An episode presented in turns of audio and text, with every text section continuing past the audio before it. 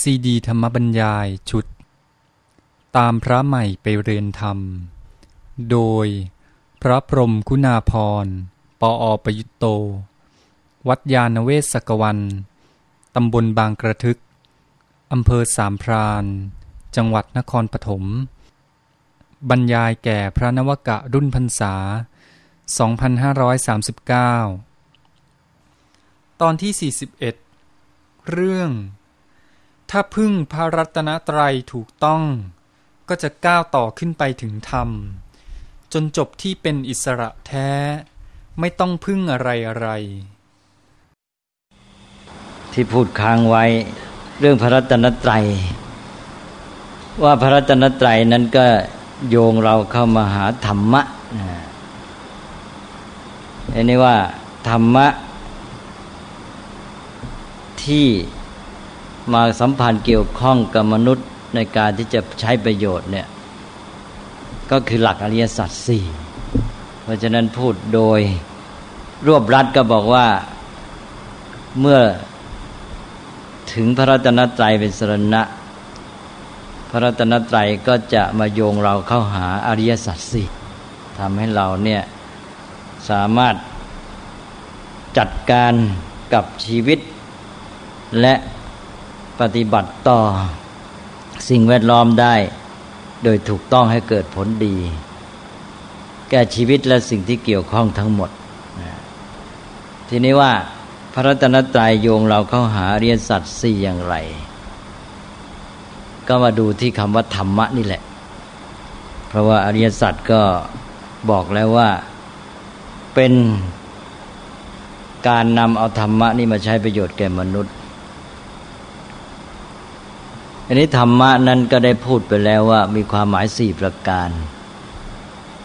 ถ้าเข้าใจความหมายสี่ประการนั้น เวลาพูดถึงคำว่าธรรมะนี่ก็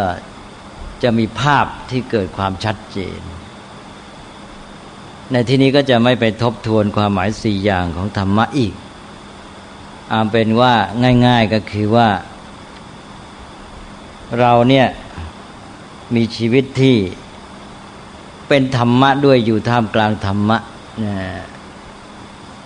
เห็นว่าเราจะต้องปฏิบัติให้ถูกต้องตามธรรมะ คือความเป็นจริงของสิ่งทั้งหลาย คือกฎธรรมชาติ แห่งเช่นความเป็นไปตามเหตุปัจจัย ที่ว่าเราจะต้องรู้เข้าใจมัน ปฏิบัติให้สอดคล้องกับความเป็นจริงของมัน แล้วจะได้เอามันมาใช้ประโยชน์ แล้วเกิดผลดีกับชีวิตของเราเนะ อันนี้ธรรมะนั้นอยู่ที่ไหนล่ะ ธรรมะก็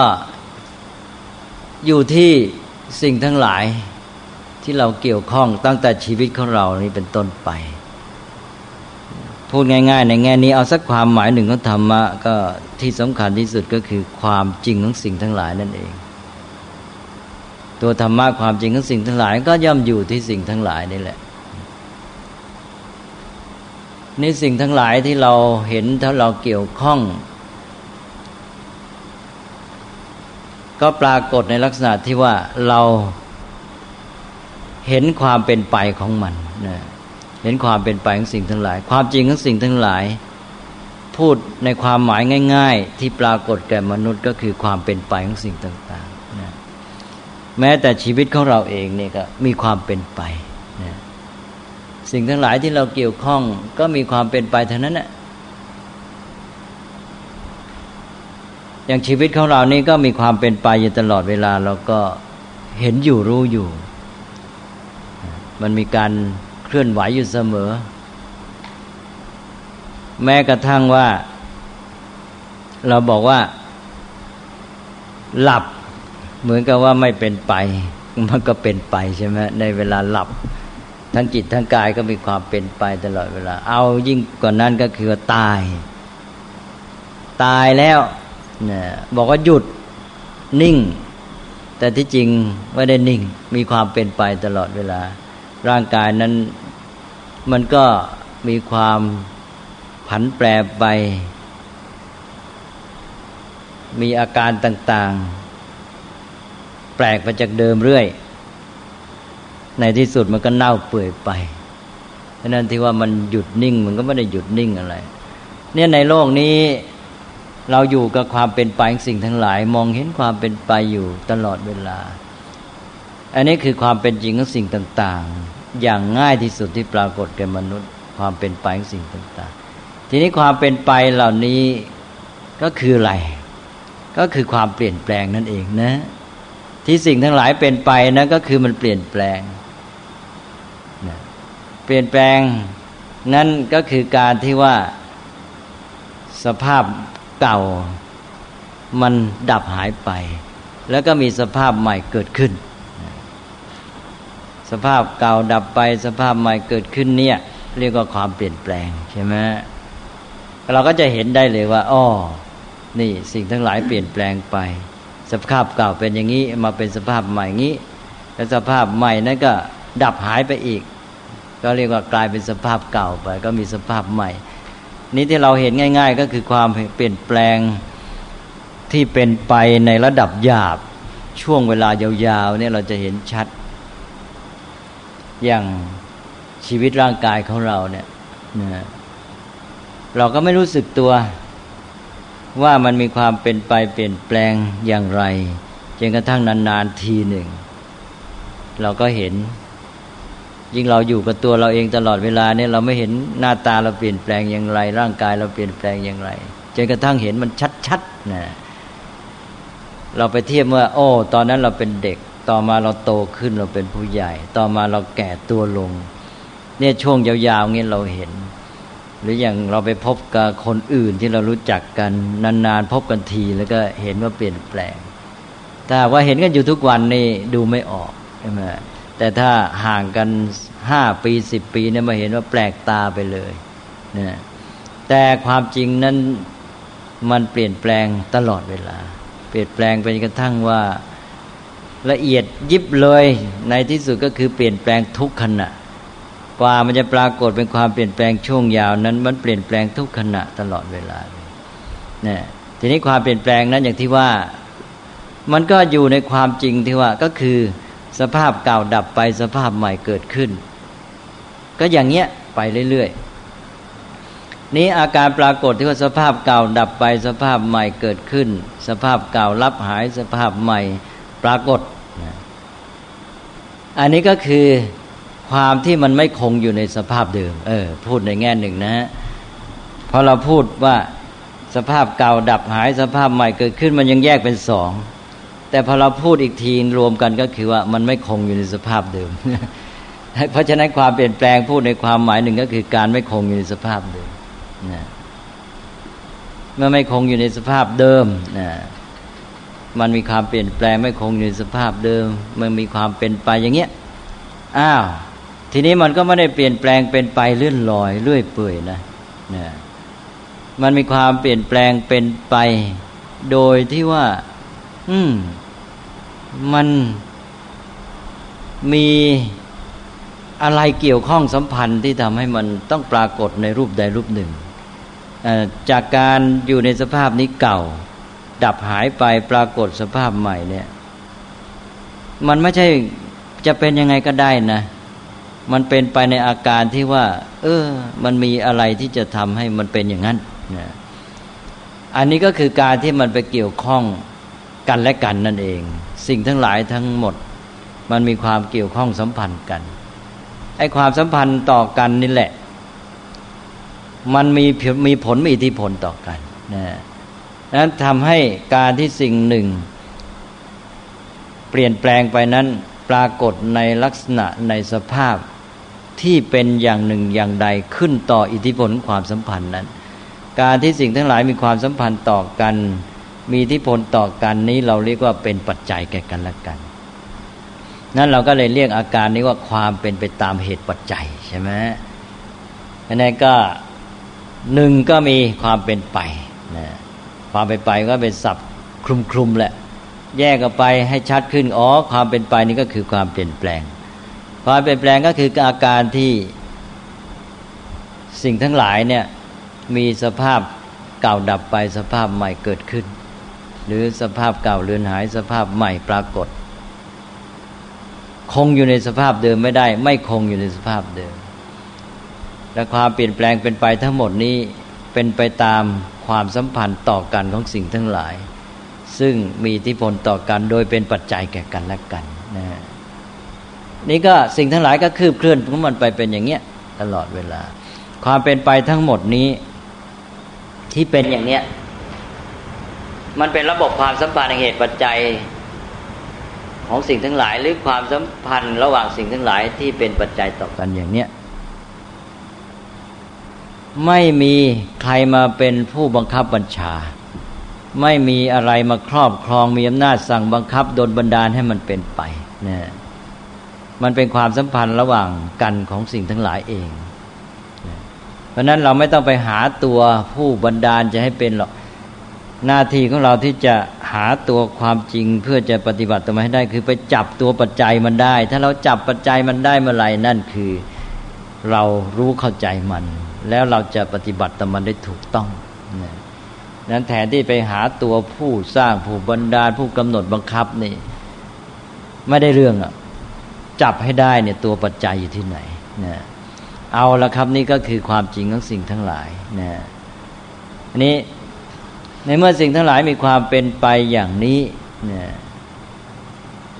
รวมทั้งชีวิตของเราด้วย เราก็จะต้องเข้าใจมัน คือถ้าเราจะดำเนินชีวิตของเราให้ดีงามเนะเราก็จะต้องปฏิบัติต่อมันให้เกิดผลดี ซึ่งมันจะเป็นไปตามเหตุปัจจัยนั้น เราก็ต้องปฏิบัติให้ถูกตามให้ถูกต้องตามเหตุปัจจัยนะ แน่นอนว่าเราต้องการให้ชีวิตของเราได้ดีงาม เราต้องการได้รับผลดีนี่ผลดีนั้นจะเกิดขึ้นได้อย่างไร ก็ต้องเกิดขึ้นจากเหตุปัจจัยของมัน เราไม่รู้เหตุปัจจัยของมันแล้วเราจะไปทำให้เกิดผลดีได้อย่างไรเราก็ทำสุ่มสี่สุ่มห้าใช่ไหมปะเหมาะเคราะดีไปตรงเข้าเหตุปัจจัยที่ดีไปตรงข้ามมันก็เกิดผลดีทำไม่ถูกไม่ต้องอ่ามันก็เกิดผลเสียไม่สำเร็จผลเพราะนั้นทางที่ดีก็คือว่า เมื่อสิ่งทั้งหลาย เริ่มแต่ชีวิตของเรานี่มันมีการเปลี่ยนแปลงเป็นไปตามเหตุปัจจัย คือความสัมพันธ์กับสิ่งทั้งหลายที่เกี่ยวข้อง ก็ไปจับตัวปัจจัยนั้นให้ได้ ไปมองระบบความสัมพันธ์ให้ได้ และไปปฏิบัติให้ถูกต้องตามเหตุปัจจัยนี้แหละนะอันนี้ก็กลับมาดูภาพรวมของความเป็นไปหรือความจริงอันนี้นะแต่การที่สิ่งทั้งหลายนี่มัน มีความสัมพันธ์ต่อกัน เป็นปัจจัยแก่กันนะมันปรากฏขึ้นในสภาพใหม่อย่างไร ต้องอาศัยปัจจัยในระบบความสัมพันธ์ของมันนั้น แล้วก็ปรากฏขึ้นมา อาการที่เป็นอย่างนี้มีศัพท์เรียกชื่อว่า อิทัปปัจจยตาปฏิจจสมุปบาทนะคือการที่สิ่งทั้งหลายมีความเป็นไปตามปัจจัย เพราะสิ่งสิ่งนี้มีสิ่งนี้จึงมีนี่เป็นไปตามปัจจัย แล้วก็อาศัยปัจจัยในระบบความสัมพันธ์นั้นจึงปรากฏขึ้นมานะนี่เรียกว่าปฏิจจสมุปบาท รวมกันเรียกว่า อิทัปปัจจยตาปฏิจจสมุปบาท อาการที่ว่าภาวะอย่างนี้มันก็เป็นของมันอย่างนั้นแหละคือมันเป็นของมันตามธรรมดาของมัน ไม่ใช่ว่ามีผู้สร้างผู้บันดาลผู้มามีอำนาจครอบครองสั่งบังคับอะไร การที่มันเป็นของมันอย่างนั้น หรือภาวะที่เป็นเช่นนั้นเอง เราเรียกว่าตถาตานะ ตถาตาตัวนี้ ก็เป็นคำเรียกสั้น ๆ ซึ่งก็คืออิทัปปัจจยตาปฏิจจสมุปบาทนั่นแหละนะเป็นอีกชื่อหนึ่ง หรือเป็นคำบรรยายของคำว่า อิทัปปัจจยตาปฏิจจสมุปบาท ทีนี้มันเป็นอย่างนี้ เพราะว่ามันอยู่ในระบบความสัมพันธ์ที่มันมี อิทธิพลต่อการเป็นปัจจัยกับกันมันก็จะต้องเป็นอย่างนี้ยมันไม่อาจจะเป็นอย่างอื่นไปได้ ท่านก็เลยให้คำจำกัดไว้อีกเพื่อให้แน่นเข้าสำทับเข้าไปว่าอาวิตาตา แปลว่าภาวะที่มันไม่อาจจะเป็นอย่างอื่นไปได้เนี่ยไม่คลาดเคลื่อนไปจากความเป็นอย่างนั้นนะแล้วอีกคำหนึ่งก็เรียกว่าอนันยถตาแปลว่าความไม่เป็นอย่างอื่นนะเพราะมันไม่อาจจะเป็นอย่างอื่นไปได้ แต่คำเหล่านี้ก็ไม่จำเป็นจะต้องสนใจมาก นะพอรู้ศัพท์ที่สำคัญก็คือคำว่า อิทัปปัจจยตาปจิจจสมุบาท รองลงมาก็คือคำว่าตัทตา ส่วนคำว่าอวิตตตา นัญญตตาอะไรเนี่ยถือว่าเป็นคำบรรยายพิเศษเพิ่มขึ้นมาไม่จำเป็นต้องจำอันนี้ในความเป็นไปอย่างนี้นั้นนะเราก็ไปดูรายละเอียดนะที่ความเป็นไปเปลี่ยนแปลงอะไรทั้งหมดเนี่ย มันมีอาการปรากฏขึ้นมานะที่เราพูดไปแล้วก็มีอาการที่ว่ามันมีการเกิดขึ้น ดับไป หรือว่าสภาพเก่า ดับไปสภาพใหม่ปรากฏขึ้นเนี่ยก็คือการเกิดขึ้นดับไปเกิดขึ้นดับไป ไม่มีสิ่งไหนคงอยู่เรื่อยไป มันมีแต่เกิดดับเกิดดับเกิดดับไอการเกิดดับนี่แหละทำให้สิ่งทั้งหลายเป็นไปได้ ถ้าไม่มีการเกิดดับสิ่งทั้งหลายเป็นไปได้ยังไง ใช่ไหมอ่า นี่สิ่งทั้งหลายเกิดขึ้นดับไป ดับไป อาการที่มันเกิดขึ้นดับไป เป็นสภาพเก่ารับหายสภาพใหม่ปรากฏเนี่ยเรียกว่าอนิจจัง แปลว่าไม่เที่ยง หรือเรียกเป็นศัพท์เป็นภาวะ เรียกว่าอนิจจตา ความเป็นของไม่เที่ยง ไม่เที่ยงก็คือเกิดแล้วดับไป เกิดแล้วดับไปเกิดดับเกิดดับเกิดดับ ถ้าหากว่าจะดูความจริงให้ถึงที่สุดเนี่ยจะต้องมองให้เห็นความเกิดดับของสิ่งทั้งหลายเลย นักวิทยาศาสตร์ต่าง ๆ ก็พยายามที่จะค้นหาความจริงของความเปลี่ยนแปลงเนี่ยมาถึงการที่เกิดดับเกิดดับ แต่ว่าไปเพ่งในแง่วัตถุอ้าวทีนี้ก็ภาวะที่มันไม่คงอยู่ในสภาพเดิม คงอยู่ในสภาพเดิมไม่ได้ อันนี้ก็มีศัพท์เรียกว่าเป็นทุกข์ เรียกว่าทุกขตานะเรียกเป็นศัพท์ ธรรมดาก็เรียกว่าอนิจจังแล้วก็ทุกขัง ถ้าเรียกเป็นภาวะก็เรียกอนิจจตาทุกขตานะอันนี้อาการที่สิ่งทั้งหลายเหล่านั้น มันเป็นไปตามภาวะของมันเองนะไม่มีใครเป็นเจ้าของครอบครองบังคับสั่งมันได้นะเราเรียกว่าเป็นอนัตตา หรืออนัตตตาอนัตตาก็เป็นภาวะนะ เนี่ยคือมันมีความเป็นไปของมันตามความสัมพันธ์ของมันกับสิ่งทั้งหลายเนี่ยมันไม่ต้องมามีเจ้าตัวผู้หนึ่งที่มาเป็นเจ้าของแล้วมาบังคับอยู่ต่างหากอาถ้าขืนมีแล้วก็มันก็ยุ่งเลยไอ้ระบบความสัมพันธ์ความเป็นไปตามเหตุปัจจัยก็เป็นไปไม่ได้ใช่ไหมกลายเป็นผู้มีมาสั่งไอ้เจ้าผู้สั่งบังคับโดนบันดาลนี่ก็ เออบอกไม่ต้องเป็นไปตามเหตุปัจจัยว่างั้นสิใช่ไหม เออ มันก็ยุ่งกันใหญ่นะเป็นไปไม่ได้นะมันไม่ได้มีไอ้ตัวผู้สั่งผู้บังคับเจ้าของครอบครองต่างหากนะดังนั้นอันนี้ก็เป็นลักษณะที่สามที่เรียกว่าอนัตตา หรือว่าเรียกเป็นภาวะอนัตตานะการที่ว่ามันไม่มีเจ้าของบังคับ ครอบครองสั่งบันดาล มันเป็นไปตามสภาวะของมันเนี่ย มันดำรงอยู่เป็นไปตามสภาวะของมันเนี่ย เช่นเป็นไปตามเหตุปัจจัยของมันเป็นต้น อย่างสังขารทั้งหลายเนี่ยมันก็เป็นไปตามเหตุปัจจัยของมัน มันไม่ได้เป็นไปตามความสั่งบังคับความปรารถนาของใครทั้งสิ้นนะเป็นอันว่านี้ได้ลักษณะสามลักษณะสามอย่างคืออนิจจังทุกขังอนัตตาหรือเรียกให้เต็มว่าอนิจจตาทุกขตาอนัตตาเนี่ยท่านเรียกว่าไตรลักษณ์นะไตรก็สามลักษก็คือลักษณะลักษณะสามประการ ลักษณะประการของสิ่งทั้งหลายทั้งปวงนะอันนี้สิ่งทั้งหลายทั้งปวงในที่นี้ เราเรียกว่าธรรม ทีนี้ธรรมะนี้ก็มีการแยกกันไปอีก อย่างง่าย ๆ ก็เป็นสองส่วน หรือสองประเภท ก็คือว่า สิ่งทั้งหลายที่มัน เกิดจากปัจจัย ปรุงแต่ง หรือว่ามีความเป็นไปตามเหตุปัจจัยเนี่ยนะอันเนี้ยเรียกว่าสังขารนะแล้วก็ มีภาวะอย่างหนึ่งที่ธรรมะคือสิ่งทั้งหลายทั้งปวงนั้น เพื่อจะให้เข้าใจชัดเจนยิ่งขึ้น ก็แบ่งเป็นสองประเภท คือสิ่งทั้งหลายที่เกิดจากปัจจัยปรุงแต่งหรือว่าเป็นไปตามปัจจัย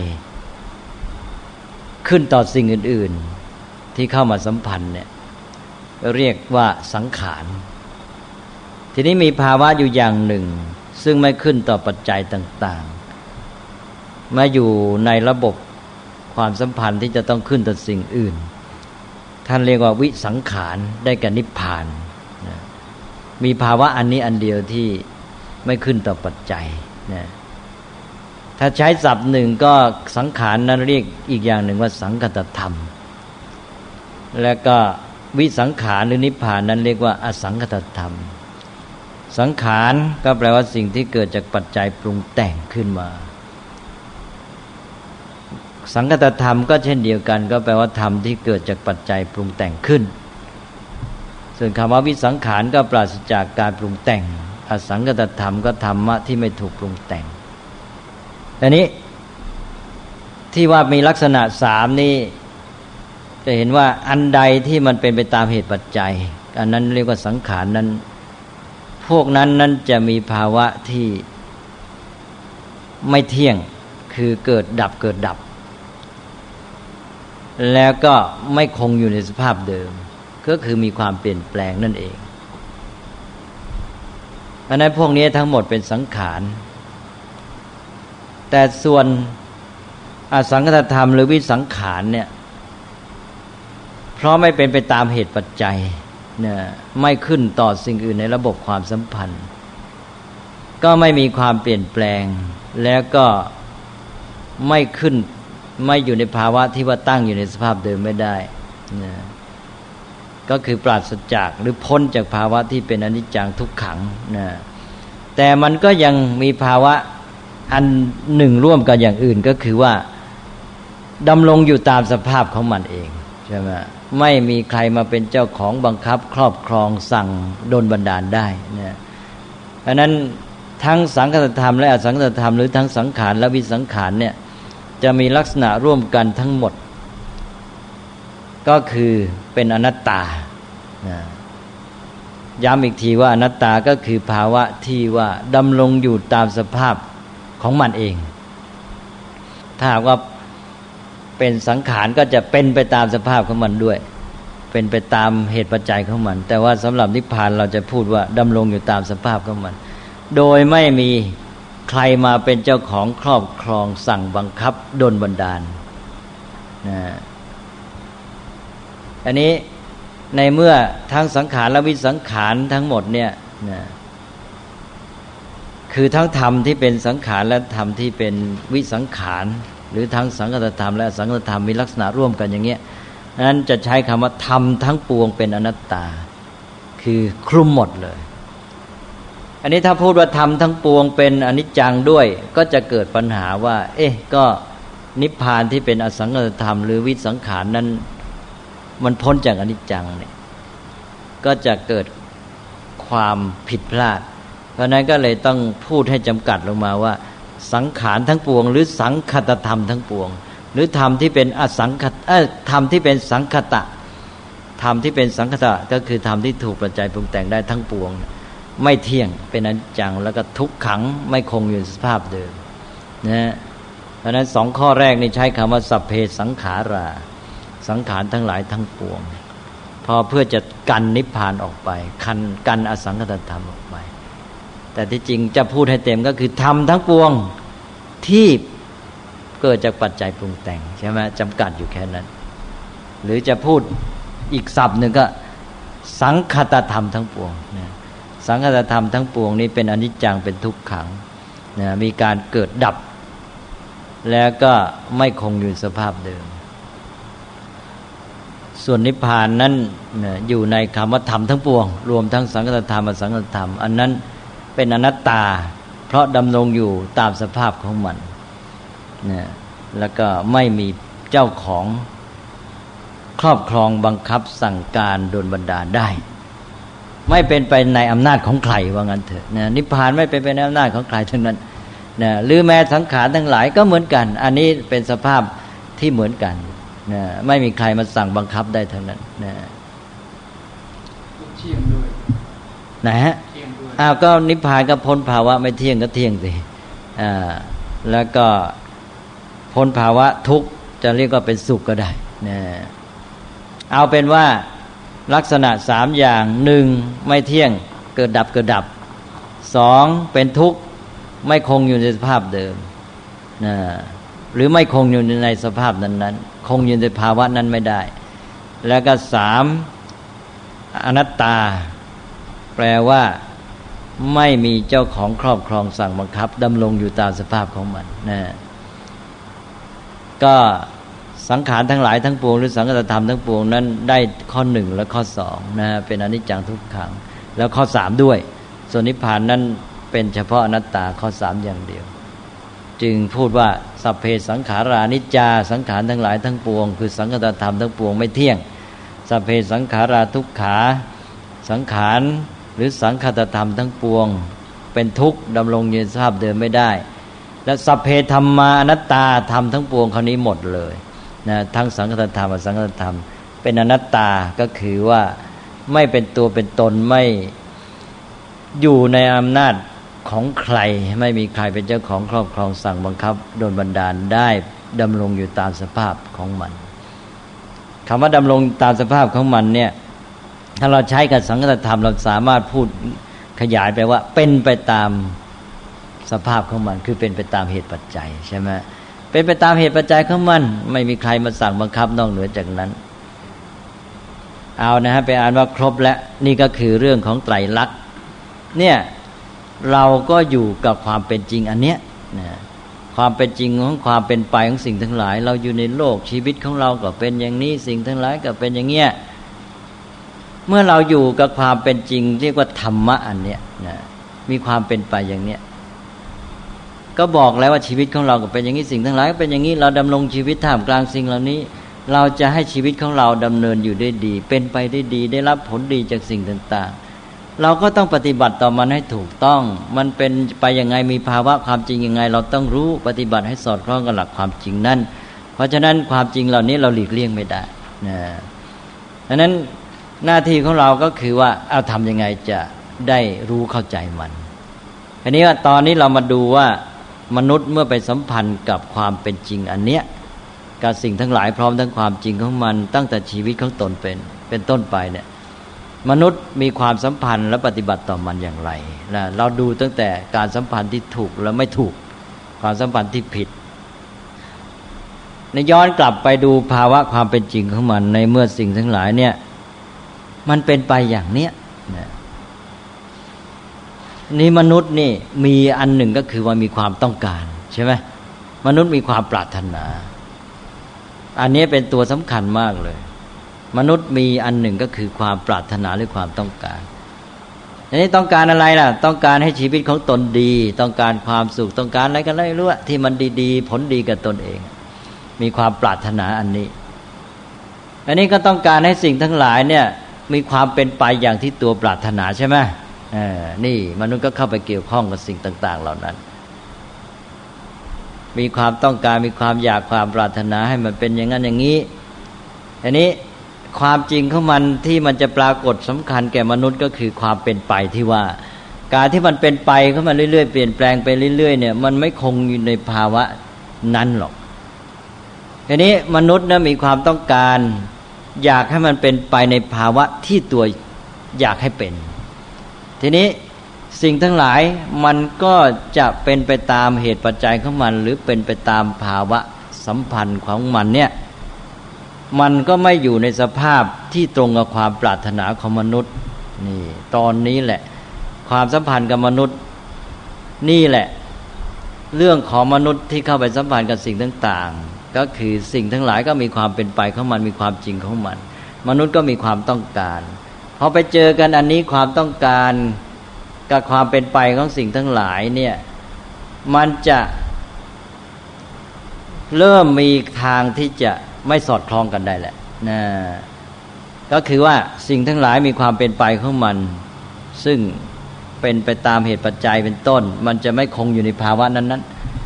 แต่มนุษย์ต้องการภาวะอย่างหนึ่งที่ตัวจะให้สิ่งนั้นเป็นใช่ไหม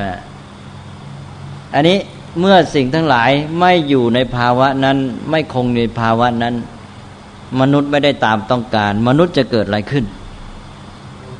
ดันเรียกว่าทุกข์นะเกิดความรู้สึกบีบคั้น ติดขัดครับข้อง ภาษาพระเรียกว่าทุกข์ถ้ามองในแง่นี้แล้วก็คือการที่ สิ่งทั้งหลายเนี่ยมันหาได้เป็นไปตามปรารถนาของมนุษย์ไหมถูกไหมอันนี้เพราะฉะนั้นความต้องการของมนุษย์ก็จะถูกขัดขวาง ถูกบีบ ถูกขัดแย้งเรื่อยอันนั้นเมื่อมองในแง่นี้แล้วสิ่งทั้งหลายนี้ มันอยู่ในภาวะที่จะก่อให้เกิดอาการนี้ได้เสมอเลยใช่ไหมคือตัวมันเองมัน เกิดดับมันไม่คงอยู่ในภาวะนั้นตลอดไป ภาวะนี้ก็เรียกว่าทุกข์ของมันตามสภาพ ไม่เกี่ยวกับเรานะ มันเป็นของมันเองมันไม่คงในสภาพนั้น ทีนี้พอมาสัมพันธ์กับมนุษย์ มนุษย์มีความต้องการ มนุษย์ต้องการภาวะอันหนึ่งที่ให้สิ่งนั้นเป็นอยู่อย่างนั้น มันเป็นไปของมันมันก็ไม่สามารถจะอยู่ในภาวะที่เราต้องการ ภาวะที่มันไม่อยู่ใน สภาพเดิมของมันนั้น ซึ่งเป็นทุกข์ของมันเนี่ยจะมาเป็นอาการในจิตใจของมนุษย์ เรียกว่าทุกข์ในใจของมนุษย์เลย ถูกไหมเนี่ยอันนั้นสิ่งทั้งหลายตัวเด่นของมันอาการปรากฏก็คือการที่มันไม่คงอยู่ในภาวะนั้นๆ อันเนี้ยที่เราเรียกความเปลี่ยนแปลง นั้นอันนี้จังทุกขังอนัตตาในตัวปรากฏแก่มนุษย์คือทุกข์นะภาวะของสิ่งทั้งหลายที่ปรากฏแก่มนุษย์ คืออาการที่มันไม่คงอยู่ในภาวะนั้นๆ นะเราจะเรียกความเปลี่ยนแปลงหรืออะไรก็เป็นศัพท์รวมๆเรามักจะเอาคำว่าความเปลี่ยนแปลงนี้ไปหมายถึงอนิจจังที่จริงอนิจจังมันยังไม่ใช่ความเปลี่ยนแปลง เป็นภาวะเกิดดับเกิดดับนะแล้วก็ไม่คงในภาวะนั้นเราเรียกรวมว่าความเปลี่ยนแปลงใช่ไหมทั้งอนิจจังทุกขังเนี่ยเรียกรวมว่าความเปลี่ยนแปลง ซึ่งมันจะโยงไปหานัตตาด้วยในแง่ว่ามันเป็นไปตามภาวะของมันในแง่ที่สังขารทั้งหลายเป็นไปตามเหตุปัจจัย เป็นอันว่าไอ้ตัวเด่นเวลาปรากฏแก่มนุษย์เนี่ยอนิจจังทุกขังอนัตตาเนี่ยสิ่งทั้งหลายที่ปรากฏแก่มนุษย์พา ปรากฏในภาวะที่มีความเป็นไปไม่คงอยู่ในภาวะนั้น ๆ ใช่ไหมแล้วไอ้อาการที่มันไม่คงอยู่ในภาวะนั้นๆเนี่ยมันมีการเปลี่ยนแปลงไปเรื่อยเนี่ยมาสัมพันธ์กับความปรารถนาความต้องการของมนุษย์ขึ้นจะเกิดความขัดแย้งพอเกิดความขัดแย้งขึ้นก็จะเกิดอาการ เป็นการไม่ได้ตามปรารถนา ขัดแย้งต่อความปรารถนาของมนุษย์เรียกว่าทุกข์อีกขั้นหนึ่ง ทุกข์ในใจของมนุษย์ก็เกิดขึ้น เพราะฉะนั้นสิ่งทั้งหลายมองในแง่นี้แล้วเป็นสภาพที่เป็นที่ตั้งแห่งความทุกข์ได้ทั้งสิ้น ถูกไหมวงเล็บว่า หรือมีเงื่อนไขว่าถ้ามนุษย์เข้าไปเกี่ยวข้อง โดยเอาความปรารถนาของตนเข้าไปยึดเนี่ย การที่มนุษย์มีความอยากต้องการอย่างนี้ เป็นความอยากความปรารถนา โดยเกิดมาจากความอยากในใจไม่มีเหตุมีผลอะไรนั่นอยากจะให้เป็นอย่างที่ฉุกจอยชอบใจไอ้ความอยากประเภทนี้เรียกว่าตัณหานะเป็นความอยากที่ไม่ต้องมีเหตุมีผลอะสักแต่ว่าชอบใจพอใจถูกใจ อันนี้ พออยากแล้วมันก็ยึดอยากจะต้องให้เป็นอย่างนั้นให้อยู่ในภาวะอย่างนี้ การที่ว่าจะต้องให้อยู่ในภาวะอย่างนี้ อยู่ในภาวะที่ตนปรารถนานี้เรียกว่าอุปาทานนะนะอยากให้เป็นอย่างที่ตัวต้องการ ก็ยึดว่ามันจะต้องอยู่ในภาวะที่เราต้องการนี้นะนั่นเรียกว่าอุปาทาน อุปาทานแปลความยึดมั่นก็คือความอยากที่แรงขึ้นมาเป็นความยึดว่าจะต้องเป็นอย่างเนี้ย เอานะครับนี่ภาวะจิตที่สำคัญของมนุษย์อุปาทาน สิ่งทั้งหลายมีความเป็นไปของมันนะไม่คงอยู่ในภาวะนั้น ๆ ไปเรื่อยเปลี่ยนแปลงไปไอ้มนุษย์ก็จะให้มันอยู่ในภาวะอันหนึ่งที่ตัวต้องการให้มันได้มาเกิดความขัดแย้งนี่มันก็เกิดความกระทบกระทั่งบีบคั้นขัดแย้งกันขึ้นนะอันนั้นไอ้ตัวความยึดจะให้เป็นให้ได้ จากตัณหามาเป็นอุปาทานเนี่ย ไอ้เจ้าอุปาทานนี้พอเข้าไปสัมพันธ์กับสิ่งทั้งหลาย ก็ทำให้มนุษย์เกิดภาวะที่เรียกว่าทุกข์ขึ้น เพราะนั้นสิ่งทั้งหลายที่มนุษย์เข้าไปยึดไปถือ เรียกว่าด้วยอุปาทานนี้ก็จะทำให้เกิดทุกข์ได้ทั้งสิ้น ทุกข์ในใจของตัวเอง จากทุกข์ที่มันมีอยู่เองมาตามธรรมชาติ ก็เกิดเป็นทุกข์ในใจมนุษย์ใช่ไหมทุกข์ในธรรมชาติเป็นอาการปรากฏลักษณะเด่นของสิ่งทั้งหลายต่อมนุษย์ คือมันไม่คงอยู่ในภาวะเดิมไปเรื่อย ทีนี้ก็เมื่อมนุษย์เข้าไปสัมพันธ์ก็เอาความต้องการความอยากแล้วก็ความยึดความหมายมั่นของตนเข้าไปสัมพันธ์ เพราะนั้นมันก็ทำให้เกิดอาการเป็นทุกข์ในใจของมนุษย์ไม่ได้ตามปรารถนา เกิดความบีบคั้นขัดแย้งเนี่ยฝืนความปรารถนาเนี่ยมันไม่อยู่ในภาวะที่เราต้องการใช่ไหมอันนี้เมื่อพูดอย่างนี้เราก็พูดถึงสิ่งทั้งหลายทั้งหมดเนี่ยที่มนุษย์เข้าไปเกี่ยวข้องว่า ตัวมันเองมันเป็นทุกข์ แล้วสำหรับมนุษย์มันเป็นที่ตั้งแห่งทุกข์คือหมายความว่ามันมีศักยภาพที่จะก่อให้เกิดทุกข์แก่มนุษย์ได้เบลมีเงื่อนไขว่าเมื่อมนุษย์เข้าไปเกี่ยวข้องโดยอุปาทานใช่ไหมฮะเอานะอันนั้นนี่คือสิ่งแรกที่มนุษย์จะต้องเข้าใจเลย ว่าในการเข้าไปสัมพันธ์กับสิ่งต่าง ๆ นั้น เราจะสัมพันธ์อย่างไรจึงถูกต้อง ถ้าเราเข้าไปสัมพันธ์ด้วยความอยากความต้องการของเรา มันก็จะมีลักษณะเป็นตัณหา แล้วก็อุปาทานตามมา แล้วก็จะได้ซึ่งความทุกข์ทั้งหมดนี้เป็นเพราะเราไม่รู้เข้าใจความจริงของมัน ถูกไหมการที่เราจะปฏิบัติต่อสิ่งเหล่านั้นให้เกิดผลดีกับชีวิตบอกแล้วว่าสิ่งทั้งหลายเป็นไปตามธรรมนั้นเราจะมาเอาแต่ความอยากความปรารถนาของเราไม่ได้ หน้าที่ของเราที่จะทำที่ปฏิบัติเพื่อให้เกิดผลดี บอกแล้วว่าจะต้องทำให้สอดคล้องกับความเป็นจริง ของมันที่มันเป็นไปตามเหตุปัจจัยเป็นต้น จะทำไงให้สอดคล้องได้ ให้เกิดผลดีก็ต้องรู้เหตุปัจจัยนั้น รู้ความจริง เพราะฉะนั้นต้องเปลี่ยนเปลี่ยนจากการที่มาเกี่ยวข้องสัมพันธ์กับสิ่งทั้งหลายด้วยตัณหาอุปาทาน เปลี่ยนเป็นเอาปัญญาเข้ามาใช่ไหมเราบอกแล้วว่าไอ้เจ้าตัณหาอุปาทานนี่เอาความอยากความยึดเขาว่า มันไม่ได้เกิดจากปัญญาไม่รู้เลย เพราะฉะนั้นมันมาจากตัวสำคัญที่เป็นฐานรองรับอยู่คืออวิชชาความไม่รู้ฉะนั้นถ้าสืบก้นบึ้งลงไปจากตัณหาปาทานก็คือมีอวิชชาความไม่รู้เราไปสัมพันธ์เอาแต่อยากเอาแต่ยึดจะให้หมายมั่นเป็นอย่างนั้นอย่างนี้ โดยไม่รู้เข้าใจเลยนะเพราะนั้นอวิชชาตันหาปัฏฐานก็มาเข้าชุดกันนี่เพราะฉะนั้นก็เราก็จะเปลี่ยนแปลงใหม่ ว่า เออ เราจะต้องการให้เกิดผลดีกับชีวิตดำเนินชีวิตให้ได้ผลดีนะสิ่งทั้งหลายมันก็เป็นธรรมชาติของมันอย่างเงี้ยมันเป็นไปตามธรรมคือความเป็นจริงตามเหตุปัจจัยมีการที่เกิดดับ ไม่คงอยู่ในภาวะเดิมมีการเปลี่ยนแปลงเป็นไปอยู่เสมอนะเราก็ต้องรู้เท่าทันความจริงเข้ามาอันนี้นะแล้วเสร็จแล้วเมื่อรู้เข้าใจความจริงแล้วนะเราต้องการจะให้เป็นยังไง เรากำหนดความต้องการ อย่าไปอยู่ใต้อำนาจความต้องการ แล้วก็ไปศึกษาเหตุปัจจัยใช่ไหมศึกษาเหตุปัจจัยจับเหตุปัจจัยได้นะเราก็สามารถปฏิบัติต่อมันให้เกิดผลดีตามที่ต้องการ นี่เรียกว่าเป็นการสัมผัสด้วยปัญญา ก็เปลี่ยนจากการที่ว่าสัมพันธ์ได้ตัณหารวมทั้งอุปาทานและอวิชชาด้วยเนี่ยมาเป็นความสัมพันธ์ด้วยปัญญา ความสัมพันธ์ด้วยปัญญา ก็จะทำให้เกิดผล ที่ดีแก่เราก็คือว่าหนึ่งก็คือว่าเราเป็นอิสระ จากการที่ว่ามองสิ่งทั้งหลายเนี่ยรู้ตามความเป็นจริงว่าอ๋อมันเป็นไปตามเหตุปัจจัยของมัน มันจะเป็นยังไงก็ขึ้นต่อเหตุปัจจัยนั้น มันไม่ขึ้นต่อความปรารถนาของเราเนี่ย เราจะพ้นจากอำนาจความอยากหรือตัณหาของเราได้ คือเราจะไม่ปล่อยใจของเราให้มันขึ้นต่อไอ้ตัวความอยาก พอเราตัวของเราพ้นจากความอยากมาได้ อยู่ได้ปัญญามองตามความเป็นจริง ก็จิตใจก็เริ่มเป็นอิสระ ตั้งท่าทีที่เป็นอิสระขึ้นมาได้นะเสร็จแล้วพอมีท่าทีเป็นอิสระแล้วก็ก็อย่างที่รู้แล้วนี่ว่า สิ่งทั้งหลายจะเป็นไปตามเหตุปัจจัยของมัน จะทำไงก็ทำไปตามเหตุปัจจัยศึกษามันก็เข้าไปศึกษาเหตุปัจจัย จับเหตุปัจจัยให้ได้ แล้วทำที่เหตุปัจจัย แก้ไขตามเหตุปัจจัย ได้แค่ไรก็แค่นั้นตามเหตุปัจจัยใช่ไหมก็ต้องมาพัฒนาตนอยู่เรื่อยสิ เพราะนั้นเราจะรู้เข้าใจเหตุปัจจัยจะทำการให้สำเร็จตามเหตุปัจจัยเราก็ต้องพัฒนาตัวเรา ตัวสำคัญก็คือพัฒนาปัญญาเนี่ยขึ้นมา ให้มีปัญญารู้เข้าใจความจริงมากขึ้น แล้วเราก็ปฏิบัติต่อสิ่งเหล่านั้นถูกต้องก็ได้ผลขึ้นมานะ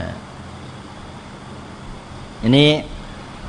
อันนี้ก็หลักการใหญ่ก็มีสองอันแล้วนะหนึ่งมีท่าทีที่เป็นอิสระไม่ขึ้นต่อตัณหาของตนเอง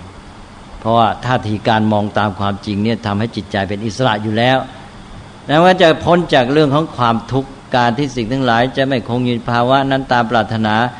มันไม่มีไอตัวความปรารถนามาบังคับตัวเอง เราไม่ขึ้นต่อความปรารถนา เราก็พ้นจากความทุกข์ไปได้ขั้นหนึ่ง อันนี้ สองก็คือเอาปัญญามาใช้ในการที่ศึกษาเหตุปัจจัย ปฏิบัติกับมันตามเหตุปัจจัย ก็จะทำการนั้นได้ผลดีขึ้น อันนี้เมื่อได้ผลได้แค่ไหนก็ตามเหตุปัจจัย เราก็รู้ตลอดเวลา เพราะฉะนั้นเราก็เมื่อทำไปแล้วได้ผลไม่ได้ผล เราจะไปโยงเข้ากับเรื่องความเป็นไปตามเหตุปัจจัย แล้วเราก็จะไม่ทุกข์ที่ไม่ได้ตามที่ต้องการ หรือทุกข์น้อยนะนี้การที่จะทำให้ได้ผลดีนี้ก็ เราจะต้องมีความเข้าใจว่าสิ่งทั้งหลายที่เป็นไปตามเหตุปัจจัยเนี่ยบอกแล้วว่ามันอยู่ในระบบความสัมพันธ์กัน เมื่อมันอยู่ในระบบความสัมพันธ์เนี่ยสิ่งทั้งหลายสัมพันธ์สัมพันธ์กันออกไปเนี่ยสัมพันธ์กับสิ่งนี้ในด้านนี้ แต่พร้อมกันนั้นไอ้เจ้าสิ่งที่ไปสัมพันธ์นั้นมันก็สัมพันธ์กับสิ่งอื่นอีก พอทำอะไรไปกระทบต่อไอ้เจ้าตัวนี้ไอ้เจ้าตัวนี้ก็ส่งผลกระทบจากตัวตัวโน้น ต่อต่อต่อกันออกไป นอกจากนั้นพอไปทำกับไอ้ตัวนี้อย่างนี้แล้วนะอีกด้านหนึ่งของเราเนี่ย เราก็มีความสัมพันธ์กับอื่นอีกเยอะแยะนะพอความสัมพันธ์กับอันนี้อย่างนี้ไอ้ความสัมพันธ์กับอื่นของเราก็เปลี่ยนด้วยนะ โดยเราเป็นไปเองเลยพอเราสัมพันธ์กับสิ่งนี้อย่างนี้ไอ้ความสัมพันธ์ของเราที่ที่มีต่อสิ่งนี้อย่างนี้ก็ทำให้เกิดการเปลี่ยนแปลงความสัมพันธ์กับอีกสิ่งหนึ่งนั้นผลมันจะเกิดขึ้นจากหลายด้านในระบบความสัมพันธ์ นั้นในการที่จะทำอะไรให้ได้ผลดีเนี่ยเราต้องตระหนักความจริงอันนี้ คือมองระบบความสัมพันธ์อย่างกว้างขวางทั่วถึงที่สุด นั้นจะต้องมองกว้าง ถ้าเรามองเฉพาะตัวสัมพันธ์ เช่นปัจจัยตัวเดียวเนี่ยอาจจะเกิดผลพ่วงอย่างอื่น ได้ผลอันนี้ที่ต้องการในขอบเขตอันหนึ่ง แต่ปรากฏว่าผลพ่วงอื่นตามมา ซึ่งอาจจะเกิดเป็นผลร้าย ไม่คุ้มกับผลดีที่เกิดก็ได้ อันนั้นก็จะต้องมองให้กว้างนะมองให้ทั่วถึงระบบความสัมพันธ์เท่าที่เป็นไปได้ อย่าคิดมองแคบๆเอาแค่เหตุปัจจัยอันเดียว นี่ก็เป็นหลักการอันหนึ่งในการดำเนินชีวิตและปฏิบัติต่อสิ่งทั้งหลายดังนั้น ท่านจึงให้หลักในการพัฒนามนุษย์อย่างเร่งไตรสิกขาเนี่ยที่มันเป็นภาพรวมความสัมพันธ์ทั้งระบบของชีวิตใช่ไหมไม่ใช่ไปพัฒนาแต่ด้านใดด้านหนึ่ง ต้องมองว่าเออพฤติกรรมจิตใจและปัญญานี่สัมพันธ์กันทั้งหมดนะอะไรอย่างนี้เป็นต้นนั้นจะต้องมองระบบความสัมพันธ์ให้กว้างให้ทั่วถึงเท่าที่เป็นไปได้ ซึ่งอันนี้จะขึ้นต่อการพัฒนาปัญญาของเราด้วย และอีกอันหนึ่งก็คือว่ามองการปฏิบัติของเราในระบบความสัมพันธ์นี้ในด้วยเจตจำนงความตั้งใจในทางที่ดีในทางเกื้อกูล อย่าไปมองในแง่ทำลายหรือเป็นปฏิปักษ์อันนี้ก็สำคัญเหมือนกัน เมื่อเรามองในแง่ของการที่จะเป็นปฏิปักษ์จะไปจัดการกับมัน ให้เป็นไปตามความปรารถนาของเราอะไรอย่างนี้นะคล้ายๆว่ามองในท่าทีที่ว่าไปทำลายมัน หรือทำร้าย อันเนี้ย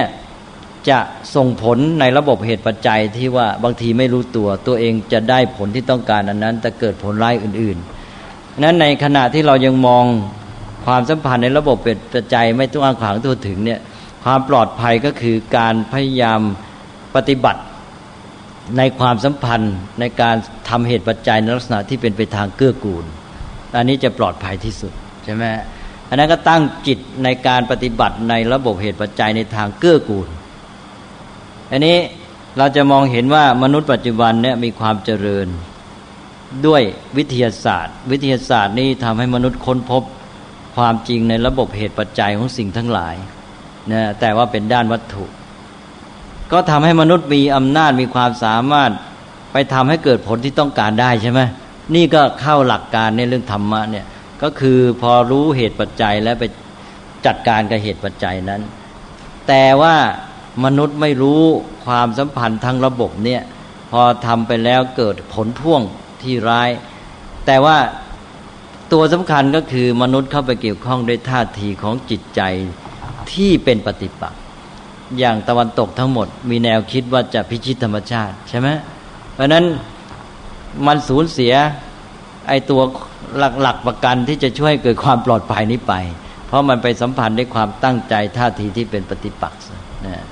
นั้นเพื่อให้เราปลอดภัยในขณะที่เรายังไม่รู้ไม่เข้าใจทั่วถึงระบบความสัมพันธ์เนี่ยให้สัมพันธ์ได้เจตนาดีเกื้อกูล นะกระทำต่อสิ่งทั้งหลายในระบบความสัมพันธ์ในลักษณะได้เจตจำนงที่ตั้งใจดี ให้เกื้อหนุนต่อกันเพื่อผลดีแก่เราในขณะที่ให้เกิดผลดีกับสิ่งเหล่านั้นด้วย อันนี้จะช่วยให้เกิดความปลอดภัย ผลที่เกิดขึ้นต่อสิ่งอื่น ๆ ที่ย้อนกลับมาหาเรา ซึ่งเราไม่รู้ มันก็จะเกิดเป็นในทางผลดีมากกว่า ใช่ไหมอ้าวก็ไปอ่านว่าได้หลักปฏิบัติสี่อันแล้วนะฮะ ในระบบความสัมพันธ์ ความเป็นไปตามเหตุปัจจัยเรื่องของสิ่งทั้งหลายที่เป็นความจริงเป็นพระไตรลักษณ์เป็นอนิจจังทุกขังอนัตตานี้หนึ่งก็คือการมีท่าทีของจิตใจที่เป็นอิสระด้วยการที่ไม่เอาตัวเข้าไปอยู่ใต้อำนาจความปรารถนาหรือตัณหาอุปาทาน ให้มีท่าทีของปัญญา การมองสิ่งทั้งหลายตามความเป็นจริงว่าอย่างน้อยมีท่าทีที่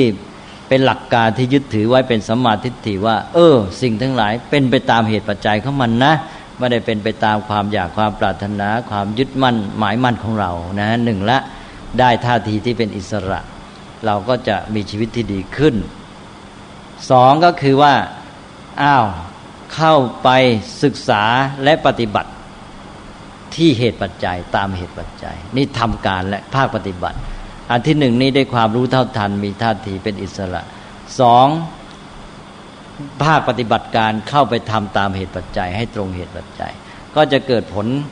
ดีขึ้นตามที่เราต้องการได้ด้วย แล้วจิตใจของเราก็ไม่มีทุกข์ด้วยเท่าไรก็เท่านั้นตามเหตุปัจจัยนะสองปฏิบัติการละสามนะในการปฏิบัติการอย่างนี้ให้เข้าใจว่าระบบความสัมพันธ์นี้ มันไปมีความเกี่ยวเนื่องโยงกัน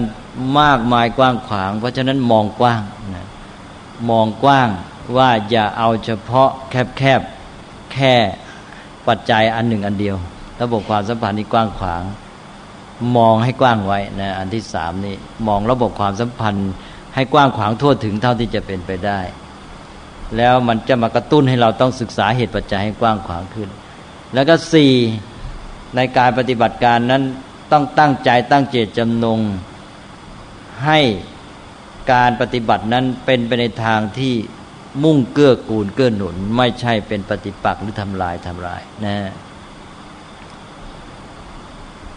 ก็ได้หลักสี่ประการ ทีนี้ย้อนกลับไปพูดถึง ความเป็นไปของสิ่งทั้งหลายที่เป็นความจริงอย่างที่ว่ามาทั้งหมดเป็นอนิจจังทุกขังอนัตตาเหล่านี้นะมันเป็นความจริงที่เป็นกลางกลางนะมันก็เป็นของมันอย่างนั้น มันไม่ดีไม่ดีไม่ชั่วนะไม่ใช่ว่ามันเปลี่ยนแปลงไปอย่างนี้ มันจะดีหรือเปลี่ยนแปลงไปอย่างนี้จะชั่ว หรือแม้แต่จะเลยหรือเสื่อม สิ่งทั้งหลายที่เป็นตัวความจริง มันก็เป็นไปเข้ามาตามเหตุปัจจัยอย่างนั้น นะ ดีหรือชั่วจะเลยหรือเสื่อมไม่มี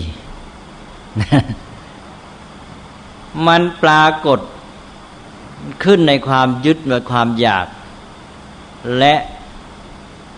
เรื่องของความคิดของมนุษย์ว่ามันดีมันชั่ว หรือมันเจริญมันเสื่อมใช่ไหมเมื่อเหตุปัจจัยมันเป็นอย่างนี้ มันก็ปรากฏผลออกมาอย่างเนี้ยเหมือนอย่างปัจจุบันเนี่ยเราบอกว่าธรรมชาติเสื่อมโทรมต้นไม้หายไป ต้นไม้ถูกตัดเราเรียกว่าธรรมชาติเสื่อมโทรมนี่สายตามนุษย์นะมอง ความจริงอะไรมันเสื่อมไปที่ไหนใช่ไหมมันก็มีแต่ความเป็นไปตามเหตุปัจจัย เมื่อมีการทำเหตุปัจจัยให้ต้นไม้หมดต้นไม้ก็หมดนะ มื่อต้นไม้หมดก็เกิดภาวะอื่นที่การขาดต้นไม้เป็นปัจจัย เช่นให้เกิดความร้อนความแรงหรือน้ำท่วมเกินไปอันมันก็เป็นไปตามเหตุปัจจัย มันก็เป็นภาวะที่เป็นไปตามเหตุปัจจัย หรือแม้โลกนี้มันจะพินาศมันก็เป็นความเป็นไปตามเหตุปัจจัยเท่านั้นนะใช่ไหมมันก็ปรากฏในรูปอื่นนะถ้ามนุษย์ไม่มีไม่มีมนุษย์มา ไอ้ความเสื่อมความเจริญนี่ไม่มีความหมายใช่ไหมมันก็เป็นความเป็นไปตามเหตุปัจจัย ทีนี้ไอ้ที่มันเสื่อมมันเจริญมันดีมันชั่ว มันมีเป็นความหมายสำหรับมนุษย์ใช่ไหมมนุษย์มองตีความหมายขึ้นมา เพราะมีผลต่อตัวเอง ตามที่เกี่ยวกับความต้องการ หรือผลดีต่อชีวิตของตนเองเป็นต้น แม้แต่มนุษย์ไม่มี มันก็ไม่เป็นเสื่อมเจริญใช่ไหมมนุษย์ไม่มีก็เป็นธรรมชาติอยู่อย่างนั้นแหละธรรมชาตินี่ไม่จำเป็นต้องมีมนุษย์นะเออ ดังนั้นธรรมชาติมันเสื่อมโทรมก็หมายความว่ามันไม่เป็นผลดีต่อมนุษย์ใช่ไหมมันก็มีแต่ความเป็นไปตามเหตุปัจจัยเรื่อยไป ไม่มีเจริญไม่มีเสื่อมทั้งสิ้น ไม่มีดีมีชั่ว ดีชั่วนี่ก็เป็นเรื่องของมนุษย์ตั้งความหมายให้มันนะดังนั้นถึงมันจะเรียกว่าเจริญนะมันก็คือความเปลี่ยนแปลง มันเจริญยิ่งขึ้นไปก็เป็นความเปลี่ยนแปลง นะมันเสื่อมมันก็คือความเปลี่ยนแปลงที่เป็นไปตามเหตุปัจจัย เสื่อมต่อไปก็เป็นความเปลี่ยนแปลงดังนั้นมนุษย์นึกว่าจเจริญและเสื่อมคือเปลี่ยนแปลงเสื่อมแล้วเจริญเปลี่ยนแปลงเปล่าไม่ถูกนะเสื่อมแล้วก็เสื่อมต่อไปก็เปลี่ยนแปลงอยู่นั่นแหละเจริญแล้วเจริญต่อไปก็เปลี่ยนแปลงเจริญแล้วเสื่อมก็เปลี่ยนแปลงเสื่อมแล้วเจริญก็เปลี่ยนแปลง อันนี้เป็นเรื่องของมนุษย์นะสำหรับคำว่าเจริญว่าเสื่อมนะมันดีมันชั่วก็ดีต่อมนุษย์ ตรงปรารถนามันก็ว่าดี ไม่ตรงปรารถนาก็ว่าไม่ดีว่าชั่ว นี่คือเรื่องของความเป็นจริงในธรรมชาติ พูดง่าย ๆ ก็คือมีภาวะที่เป็นกลางๆของมันอย่างนั้นนะแต่คำว่าไม่ดีไม่ชั่ว กับคำว่าไม่มีความดีไม่มีความชั่วคนละอย่างนะครับนะความดีความชั่วมี นะไม่ใช่ไม่มี มันกลายเป็นสภาวะไอ้สภาวะนี้ต้องมาพูดอีกระดับหนึ่ง คือในแง่ของมนุษย์มันก็มีความจริงในความเป็นไปในชีวิตของมนุษย์ตอนนี้เราก็จะมาพูดในระดับที่ว่า เออ มันดีมันชั่ว ภาวะในจิตใจของมนุษย์เองที่ว่าเป็นคุณสมบัติเกิดมีขึ้นมา แล้วมันก็เกิดผล นะในทางที่เกื้อหนุนอย่างนี้นะ ในตัวของเราเอง ภาวะอันนั้นเราก็เรียกว่าดี ถ้ามันเกิดผลร้ายเราก็เรียกว่าชั่วนะแต่ก็ถือว่าเป็นบัญญัติอีกเหมือนกันนะถ้าเอาเข้าจริง ๆ ถึงที่สุด มันก็ไม่มีดีมีช่วยอีกแหละ แต่ว่ามันเป็นอีกขั้นหนึ่งแต่ในระดับนี้ต้องยอมรับในแง่ของการที่ว่า ราะในที่สุดแล้วต้องการเอามาใช้ประโยชน์ในการดำเนินชีวิตของมนุษย์ใช่ไหมฮะมนุษย์จะดำเนินชีวิตได้ดีเนี่ยก็ต้องรู้เข้าใจองค์ประกอบต่างๆ ที่จะมาเป็นปัจจัย ซึ่งจะใช้ประโยชน์ในการดำเนินชีวิตของตนเองใช่ว่าอะไรเป็นผลดีแก่ชีวิตจิตใจของตนเองอะไรไม่เป็นผลดี ในแง่นี้แล้วก็เป็นบัญญัติในระดับหนึ่ง ซึ่งก็เป็นความจริงในแง่ว่าอ้าวมันเป็นปัจจัย ส่งผลในทางที่เกื้อหนุนอ่าเราก็เรียกว่าดี ตกลงนะ บัญญัตินี้ยอมรับ ถ้ามันเกิดขึ้นเป็นปัจจัยส่งผลในทางทำลาย บั่นทอน เราก็เรียกว่าไม่ดีนะเพื่อจะให้ปลอดภัยใช้สาวกุศล อกุศล กุศลก็เกื้อหนุน ถ้าเป็นอกุศลก็ไม่เกื้อหนุนนะแล้วก็นี่เป็นการพูดที่เดี๋ยวจะละเอียดเกินไป แต่เอาความเป็นจริงก็คือว่า ในแง่ความจริงทั่วๆไปเนี่ยเราพูดว่ามันก็มีแต่ภาวะที่สิ่งทั้งหลายมีความเป็นไป เปลี่ยนแปลงเกิดดับนะไม่คงอยู่ในภาวะเดิม แล้วเป็นไปตามสภาพของมัน ซึ่งสิ่งที่เป็นสังขารก็เป็นไปตามเหตุปัจจัยของมัน ไม่เข้าใครออกใครนะไม่ขึ้นต่อใคร ไม่มีใครเป็นเจ้าของครอบครองบังคับเท่านั้นไปข้ามันอย่างเงี้ยเราเข้าไปเกี่ยวข้องกับมันก็อยู่ที่เราแล้วเราจะ ปฏิบัติต่อมันอย่างไรให้ถูกต้อง ถ้าปฏิบัติไม่ดี เอาความอยากความยึดตัณหาปาทานเข้าไปจับมันนะแล้วก็โดยไม่มีความรู้เป็นอวิชชาก็ต้องเกิดผลร้ายกับตัวเองเนี่ยอันนั้นก็เป็นอันว่าให้ใช้ปัญญาเนี่ยพัฒนาขึ้นมาจะได้รู้ความจริงปฏิบัติต่อมันได้ถูกต้องตามเหตุปัจจัยนะนี่ก็คือนี่คือการที่ว่าเราจะเอาธรรมะมาใช้ประโยชน์ เอาเลยนะฮะนี่ก็คือหลักความจริงธรรมะที่ไปมีอาการปรากฏซึ่งจะมาเกี่ยวข้องกับเราแล้วนะก็ดูความจริงของมันที่เป็นไตรลักษณ์มีลักษณะสามประการนะแล้วก็จะปฏิบัติต่อมันตามที่ว่ามาทั้งหมดนะให้ปลอดภัยก็ใช้หลักสี่ประการที่ว่ามานั้นนะฮะแล้วก็พูดไปแล้วว่าความเป็นไปอันนี้ทำไมจึงเรียกว่า อิทัปปัจจยตาปฏิจจสุบาทเรียกว่าตถตา แล้วในความเป็นไปอย่างนี้อาการที่เป็นอย่างนั้นเรียกว่าอนิจจตาอาการนี้เป็นอย่างนั้นเรียกว่าทุกขตาการที่เป็นอย่างนั้นเรียกว่าอนัตตานะฮะเป็นนว่าตอนนี้ตัดตอนไปได้ตอนหนึ่งแล้วถือว่าพูดเรื่องปฏิจจสมุปบาท แล้วก็พูดเรื่องไตรลักษณ์จบโดยย่อนะทีนี้พอได้อันนี้แล้วเนี่ย ทีนี้จะเข้าสู่อริยสัจได้ชัดเจนขึ้นอันนี้ตอนนี้มีอะไรสงสัยไหมครับ พูดกันซะก่อน เพราะเดี๋ยวมันจะ ไปสู่อีกหลักหนึ่งเป็นหลักใหญ่เรื่องอริยสัจแล้วเดี๋ยวถ้าไม่ชัดเจนแล้วพี่พูดต่อไปก็จะพลอยไม่ชัดไปด้วย แล้วก็ปัญหาเก่าๆข้อสงสัยเก่าๆก็จะลืมไปเสีย มีอะไรไหมครับตอนนี้ครับประธานกับข้อประธานต่างๆนี่ผมว่าตัวอย่างที่ชัดๆนะครับอย่างกรณีถ้าเราอ่านข่าวเนี่ยว่ามีคนตาย นะฮะหรือว่ามีดาวดวงไหนแตกนะฮะถ้าเมื่อไหร่ไม่ใช่ญาติของเราที่โรคหรือปัญหาของโรคเนี่ยเรารู้สึกว่าเราก็อ่านแค่ข่าวเท่านั้นความรู้สึกไม่ไม่ไม่ไปยึดถือไม่รู้สึกอะไรเลยที่มันเกิดขึ้นแต่ถ้าเมื่อไหร่เรื่องนั้นเป็นเรื่องของญาติโดยเฉพาะผมการีหรือว่าญาติใหญ่ที่เราเราต้องถือจะเป็นเรื่องของโรคที่กำลังจะวิกฤตที่เป็นผลกระทบกับเราเนี่ยพระอุปทานเนี่ยจะทำงานทันทีอัตราจะเห็นชัดเลยนะพระเจ้าพระเดชคุณ เอาก็แน่นอนแหละ เพราะว่าเรามีความยึดอันเนี้ยยึดหมักหมมสะสมฝังลึกลงมาจนกระทั่งว่าไม่ต้องรู้สึกตัว ไม่ต้องคิด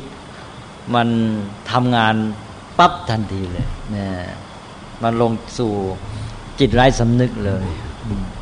กระทบปั๊บเป็นได้ความ เหมือนอย่างกับเข้าป่านี่พอก็เสือมาท่านั้นละตัวสั่นโดยไม่ต้องไปคิดเลย ใช่ไหมใครต้องไปคิดบ้าง บอกเสือมาแล้วตัวเองอยู่ในภาวะที่ไม่มีหลักประกันความปลอดภัยใช่ไหมไม่ต้องไปคิดว่าเสือคืออะไร รูปร่างมันเป็นยังไง มันน่ากลัวยังไง มันจะทำอะไรเรา ใช่ไหมมันปั๊บตัวสั่นทันทีเลยเนี่ยหรือถ้าเราเกิดไปอยู่ในที่มั่นคงปลอดภัยนะอยู่ในที่ถ้ำหรือว่ามี กรงเหล็กอยู่ใช่ไหมนะเสือทำอะไรเราไม่ได้แน่นอนบอกเสือมาเราก็เฉยได้ถูกไหมไม่ต้องไปนึกเนี่ยไอ้นี่มันความตระหนักอันนี้มันมันพลั่งพร้อมทีเดียวเลยผมก็พิจารณาว่ามันเป็นการยากนะที่เราเนี่ยจะใช้ปัญญาไปจัดการกับจิตใต้สำนึกส่วนนี้เพราะว่าเรื่องจะฝังลึกอ้าวเราก็มองในมุมกลับสิมันสะสมมาได้ยังไง ใช่ไหมมันก็แก้ในการที่ค่อยๆ แก้ความสั่งสมนี้ คล้าย ๆ ว่าสร้างความเคยชินใหม่ สร้างความสะสมใหม่ไอ้สะสมฝ่ายปัญญาขึ้นมาสิแต่ก่อนมันสั่งสมหมักหมมฝ่ายตันหาอุปาทานใช่ไหมโดยอาศัยวิชาเป็นเชื้อเป็นมูลเป็นฐานให้อันนี้เราก็มาสะสมฝ่ายปัญญาใช่ไหมอันนี้พอฝ่ายสติปัญญามันมา มันก็ค่อยๆดีขึ้น ตีตื่นขึ้นไป ถ้าไม่มีอะไรสงสัยก็ต่อไปนะอ้าวในเมื่อเรารู้ความจริงของสิ่งทั้งหลายอย่างที่ว่ามาแล้วเนี่ย เราก็มาจัดเป็นหลักการขึ้นมาเพื่อให้เกิดผลดีในการดำเนินชีวิตของมนุษย์ ในการที่ไปเกี่ยวข้องสัมพันธ์กับสิ่งทั้งหลาย ที่ว่าเอาธรรมะหลักความจริงนี้มาจัดวางเป็นหลักการปฏิบัติ อันเนี้ยไม่ใช่เราพระพุทธเจ้าวางนะคือพระพุทธเจ้าทรงค้นพบความจริงอันนี้แล้ว เนี่ยพระองค์ก็มาจัดวางเป็นหลัก ก็หลักการนี้ก็เริ่มจากจุดที่ว่าเมื่อกี้คือจุดที่หนึ่งก็คือว่าสิ่งทั้งหลายที่ปรากฏแก่เรานะบอกแล้วนี่นะเราอยู่ในโลก เราเกี่ยวข้องสัมพันธ์กับสิ่งทั้งหลายก็คือ เราเห็นความเป็นไปของสิ่งต่าง ๆ สิ่งทั้งหลายปรากฏแก่เรา ในภาวะที่ว่าเมื่อกี้ คือมันมีความเป็นไปตลอดเวลาเปลี่ยนแปลงตลอดเวลาไม่คงอยู่ในภาวะ นั้นๆ อาการที่มันไม่คงอยู่ในภาวะนั้นๆเนี่ยปรากฏชัดใช่ไหมเราเรียกนี่คือศัพท์ที่พระเรียกว่าทุกข์นี่คือภาวะภาพที่สิ่งทั้งหลายปรากฏแก่เรา และไอจุดนี้แหละที่มันมาสัมพันธ์กับตัวเรา ก็คือว่าเราจะมีท่าทีต่อไอ้ความเป็นไปนี้อย่างไร เราก็จะมีความทีก็คือเรามีความต้องการของเราอยู่แล้ว เราก็ปรารถนาให้อยู่ในภาวะ อันหนึ่งที่เราต้องการ และอันนี้จุดขัดกันเลย เพราะนั้นจุดเริ่มเนี่ยคือว่าเมื่อมนุษย์วางท่าทีผิดอันนี้ปั๊บเกิดเรื่องทันทีนั้นถ้าแก้อันนี้ถูกก็เป็นอันว่าหมดปัญหา นี่ก็แปลว่าหนึ่งภาวะสิ่งทั้งหลายเหล่านั้น มันเป็นทุกข์คือไม่คงอยู่ในภาวะนั้นๆ มีความเปลี่ยนแปลงเป็นไป อันนี้เมื่อมาสัมพันธ์กับมนุษย์ มนุษย์เข้าไปสัมพันธ์ด้วยความอยากมนุษย์มีความต้องการ มันก็จะเกิดความขัดแย้ง เพราะฉะนั้นมันก็เป็นที่ตั้งแห่งทุกข์ใช่ไหมเพราะนั้นสิ่งทั้งหลายนี่เป็นทุกข์ในตัวมัน และเป็นที่ตั้งแห่งทุกข์สำหรับมนุษย์ที่เข้าไปเกี่ยวข้องสัมพันธ์ ในวงเล็บว่าด้วยตัณหาปาทานใช่ไหมอันนั้นพระพุทธเจ้าจะตรัสถึงว่าอ้าวเราจะมองถึงความเป็นไปของสิ่งทั้งหลายมองที่ไหนก่อน ก็มองที่ความปรารถนาของเราต่อชีวิตของเราก่อนใช่ไหมเนี่ย มองชีวิตของเรานี่ก็มีความเป็นไปไม่คงอยู่เนี่ยไม่คงอยู่กับภาวะเดิมแม้ แต่ในขณะขั้นตอนหนึ่งของชีวิต แล้วในที่สุดทั้งชีวิตนี่แหละ ก็ไม่คงอยู่ ก็คือตายใช่ไหมเกิดแก่เจ็บตายนี่ภาวะนี้ปรากฏขึ้นก่อนเลยในความจริงในความสัมพันธ์กับสิ่งทั้งหลาย มนุษย์ก็มองเอาความต้องการมาจับที่ชีวิตของตัวเองก่อน ก็มีความเกิดขึ้น แก่เจ็บตาย นี่เป็นภาวะที่ไม่คงที่ ไม่คงในภาวะเดิมเปลี่ยนแปลง นะไอ้นี่คือตัวความเป็นไปของมันแหละ แล้วเสร็จแล้วก็ได้ความสัมพันธ์ในตัณหา ก็จะมีว่า เกิดความพลัดพรากจากสิ่งที่ต้องการที่ชอบนี่ตัณหามันนะหรือว่าไปประจวบเข้ากับไอ้สิ่งที่ไม่ชอบใจนะ เออ แล้วก็อะไรล่ะ ปรารถนาสิ่งใดไม่ได้อย่างนั้นนะใช่ไหมแล้วพระพุทธเจ้าก็ตรัสสรุปบอกว่า ขันห้าหมดแหละทั้งชีวิตเนี่ย รวมทั้งทุกสิ่งที่เราเข้าไปเกี่ยวข้อง ซึ่งเป็นที่ตั้งแห่งอุปาทาน เป็นทุกข์ทั้งสิน้น เพราะนั้นต้องตัดตัวอุปาทานนี้ออกไป ความสัมพันธ์นี้ที่ผิด เพราะนั้นก็เลยโยงไปหาข้อที่สองก็ตั้งหลักขึ้นมาว่าไอ้ตัวเหตุก็คือความสัมพันธ์ที่ผิด การที่เข้าไปสัมพันธ์ด้วยความอยากความปรารถนาความต้องการ โดยไม่มีความรู้เข้าใจนะคือมีวิชาเป็นฐาน แล้วเอาตัณหานี่เข้าไปเกี่ยวข้อง นั้นความต้องการตัวเนี้ยที่อยากจะให้สิ่งนั้นสิ่งนี้เป็นอยู่ในภาวะนั้นนี้เนี่ยที่เป็นขัดกับความจริงของธรรมชาติเขา เป็นตัวมูลเหตุของทุกข์ซึ่งสืบลึกลงไปก็ถึงตัวอวิชชา แล้วไปโยงเข้ากับไอตัวภาวะข้างนอกก็คือตอนเป็นอุปาทานถูกไหมอุปาทานนั้นบอกว่าในข้อหนึ่งแล้วข้อทุกข์ทีนี้ข้อสองนี่บอกไอตัวตัวเนี้ยตัวเจ้าบทบาทสำคัญก็คือตัวตัณหาความต้องการ มนุษย์มีความต้องการอันนี้อยู่ แล้วก็ ไปยึดไปอยากหมายมั่นให้สิ่งนั้นอยู่ในภาวะที่ตนต้องการนะ และเพราะไม่ได้ประกอบด้วยความรู้นะก็แปลว่าข้อสองนี่ก็คือท่าทีความสัมพันธ์การเข้าไปเกี่ยวข้องกับสิ่งทั้งหลาย ที่ผิด อันนี้ต้องแก้ อันนี้การแก้ก็ต้องดูว่ากระบวนการทั้งหมดนี่ มันก็เป็นไปตามเหตุปัจจัยของมันนั่นแหละ ก็ต้องสืบลึกลงไปว่าไอ้เจ้าตัวความต้องการนี้มาจากไหน ท่านก็ให้กระบวนการของ ชีวิตจิตใจของมนุษย์นะที่มันทำให้เกิดไอ้ภาวะนี้จนกระทั่งเกิดผลในการเกี่ยวข้องกับสิ่งทั้งหลายเป็นเรียกว่าเป็นภาวะที่เป็นทุกข์ขึ้นมาเนี่ย มันสืบมาตั้งแต่อวิชชาความไม่รู้เนี่ยนะซึ่งเมื่อกี้เราก็พูดไปแล้ว แต่คราวนี้ต้องการให้เห็นการสืบทอดต่อเนื่องความสัมพันธ์ในระบบ ที่ว่ามีองค์ประกอบอะไรเข้ามาเกี่ยวข้องบ้าง ในการเป็นปัจจัยแก่กันที่ทำให้เกิดภาวะอันนี้ นะอันนี้เพราะฉะนั้นอันนี้ก็เป็นเรื่องที่มนุษย์จะต้องจัดการให้ถูกจัดการกับไอ้กระบวนการที่ทำให้ตัณหาแสดงตัวออกมาทำให้ปรารถนาต่สิ่งทั้งหลาย ในแง่ตามความอยากความต้องการของตัวเองเป็นความสัมพันธ์ที่ผิดเนี่ยมันไปอย่างไรกระบวนการของชีวิตจิตใจนะก็ต้องจัดการกับภาวะนี้ให้ถูกดังนั้นถ้าจัดการกับภาวะนี้ถูก มันก็กลายเป็นว่าทำลาย วงจรหรือกระบวนการนี้เสียใช่ไหมก็กลายเป็นการแก้ปัญหาไปเลยนะหรือการทำให้ปัญหาไม่เกิดขึ้น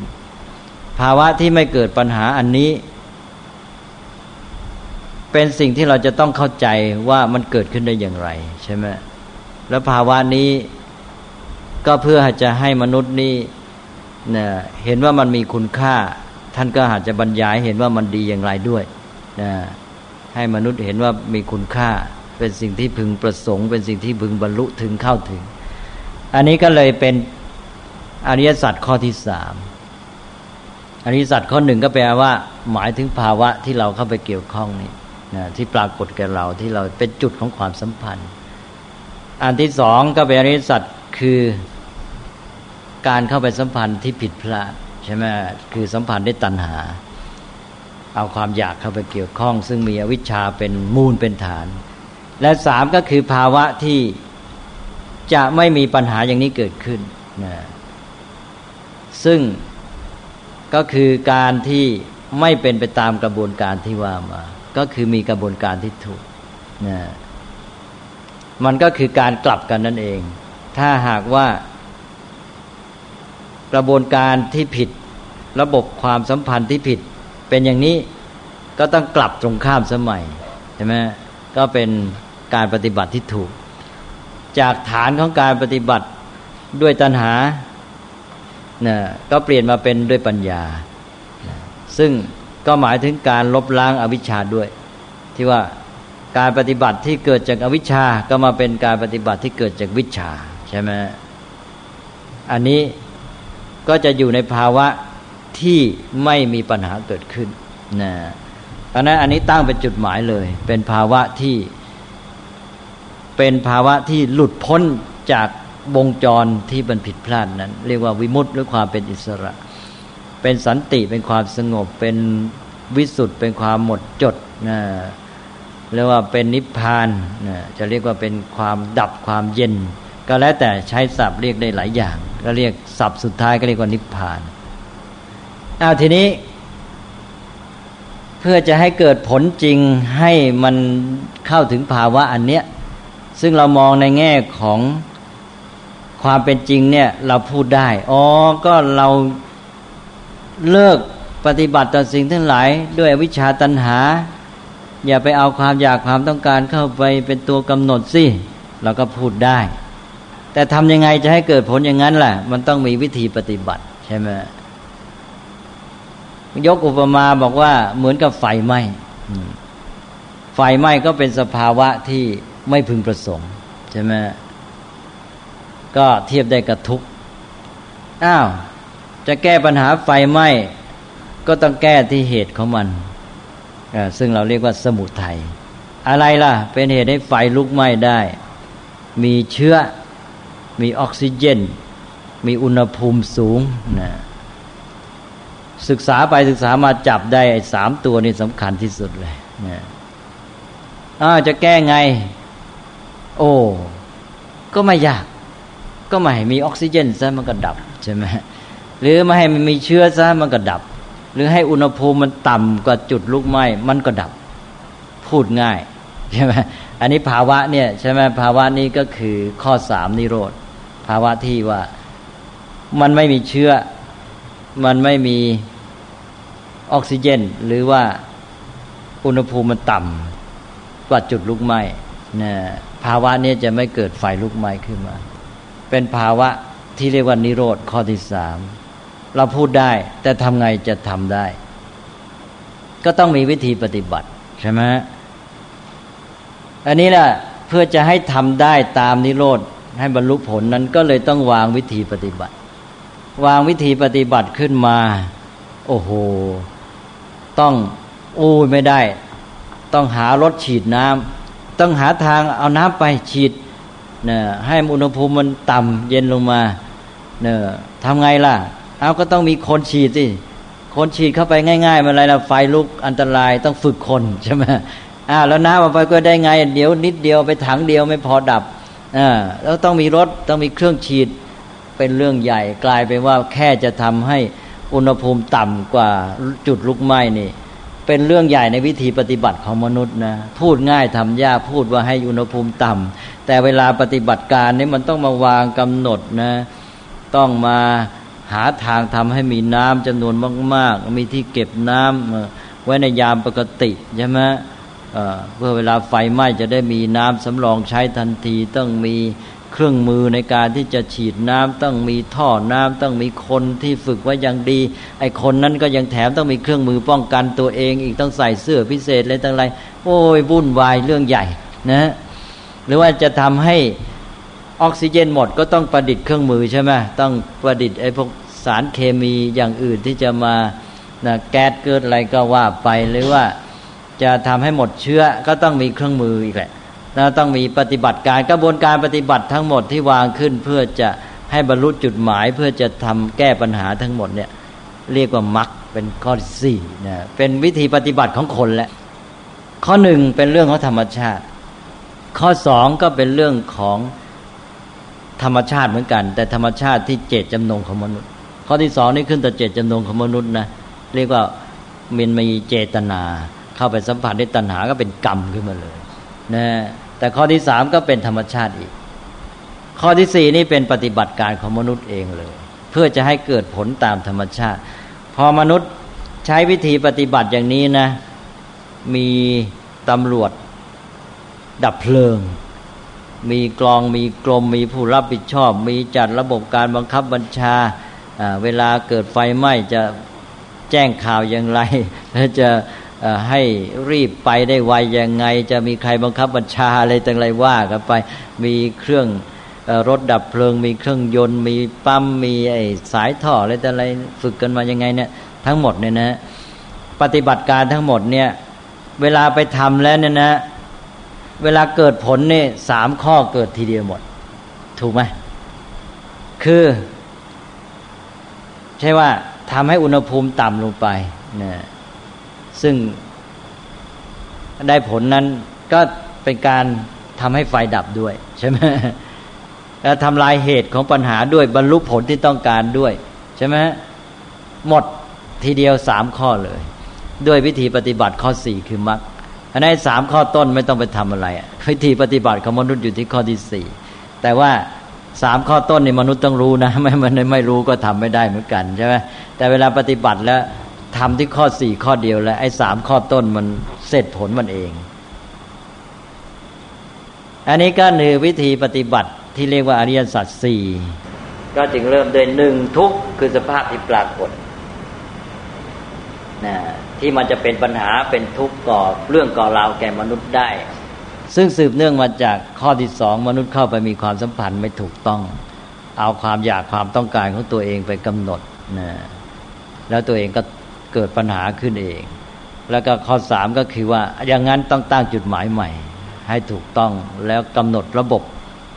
ความสัมพันธ์ที่ถูกต้องกระบวนการที่ถูกต้อง แล้วก็สี่เพื่อให้กระบวนการนี้บรรลุผลสำเร็จ ก็วางวิธีปฏิบัติของมนุษย์ขึ้นมาตอนนี้ละมากมายไม่รู้เท่าไรเลย รายละเอียดนะแยกเป็นมรรคมีองค์แปดประการสรุปเป็นศีลสมาธิปัญญาศีลก็แยกไปอีกเป็นศีลระดับศีลห้าศีลแปด ศีลสิบศีลสองร้อยี่สิบเจ็ดศีลสามร้อยสิบเอ็ดอะไรก็ว่าไปหรือจะแยกไปเป็น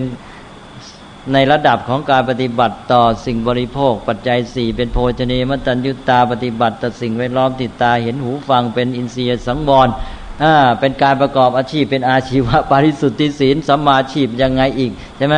เรื่องจิตเรื่องกรรมฐานเรื่องสมาธิเรื่องสติเรื่องความเพียรเรื่อง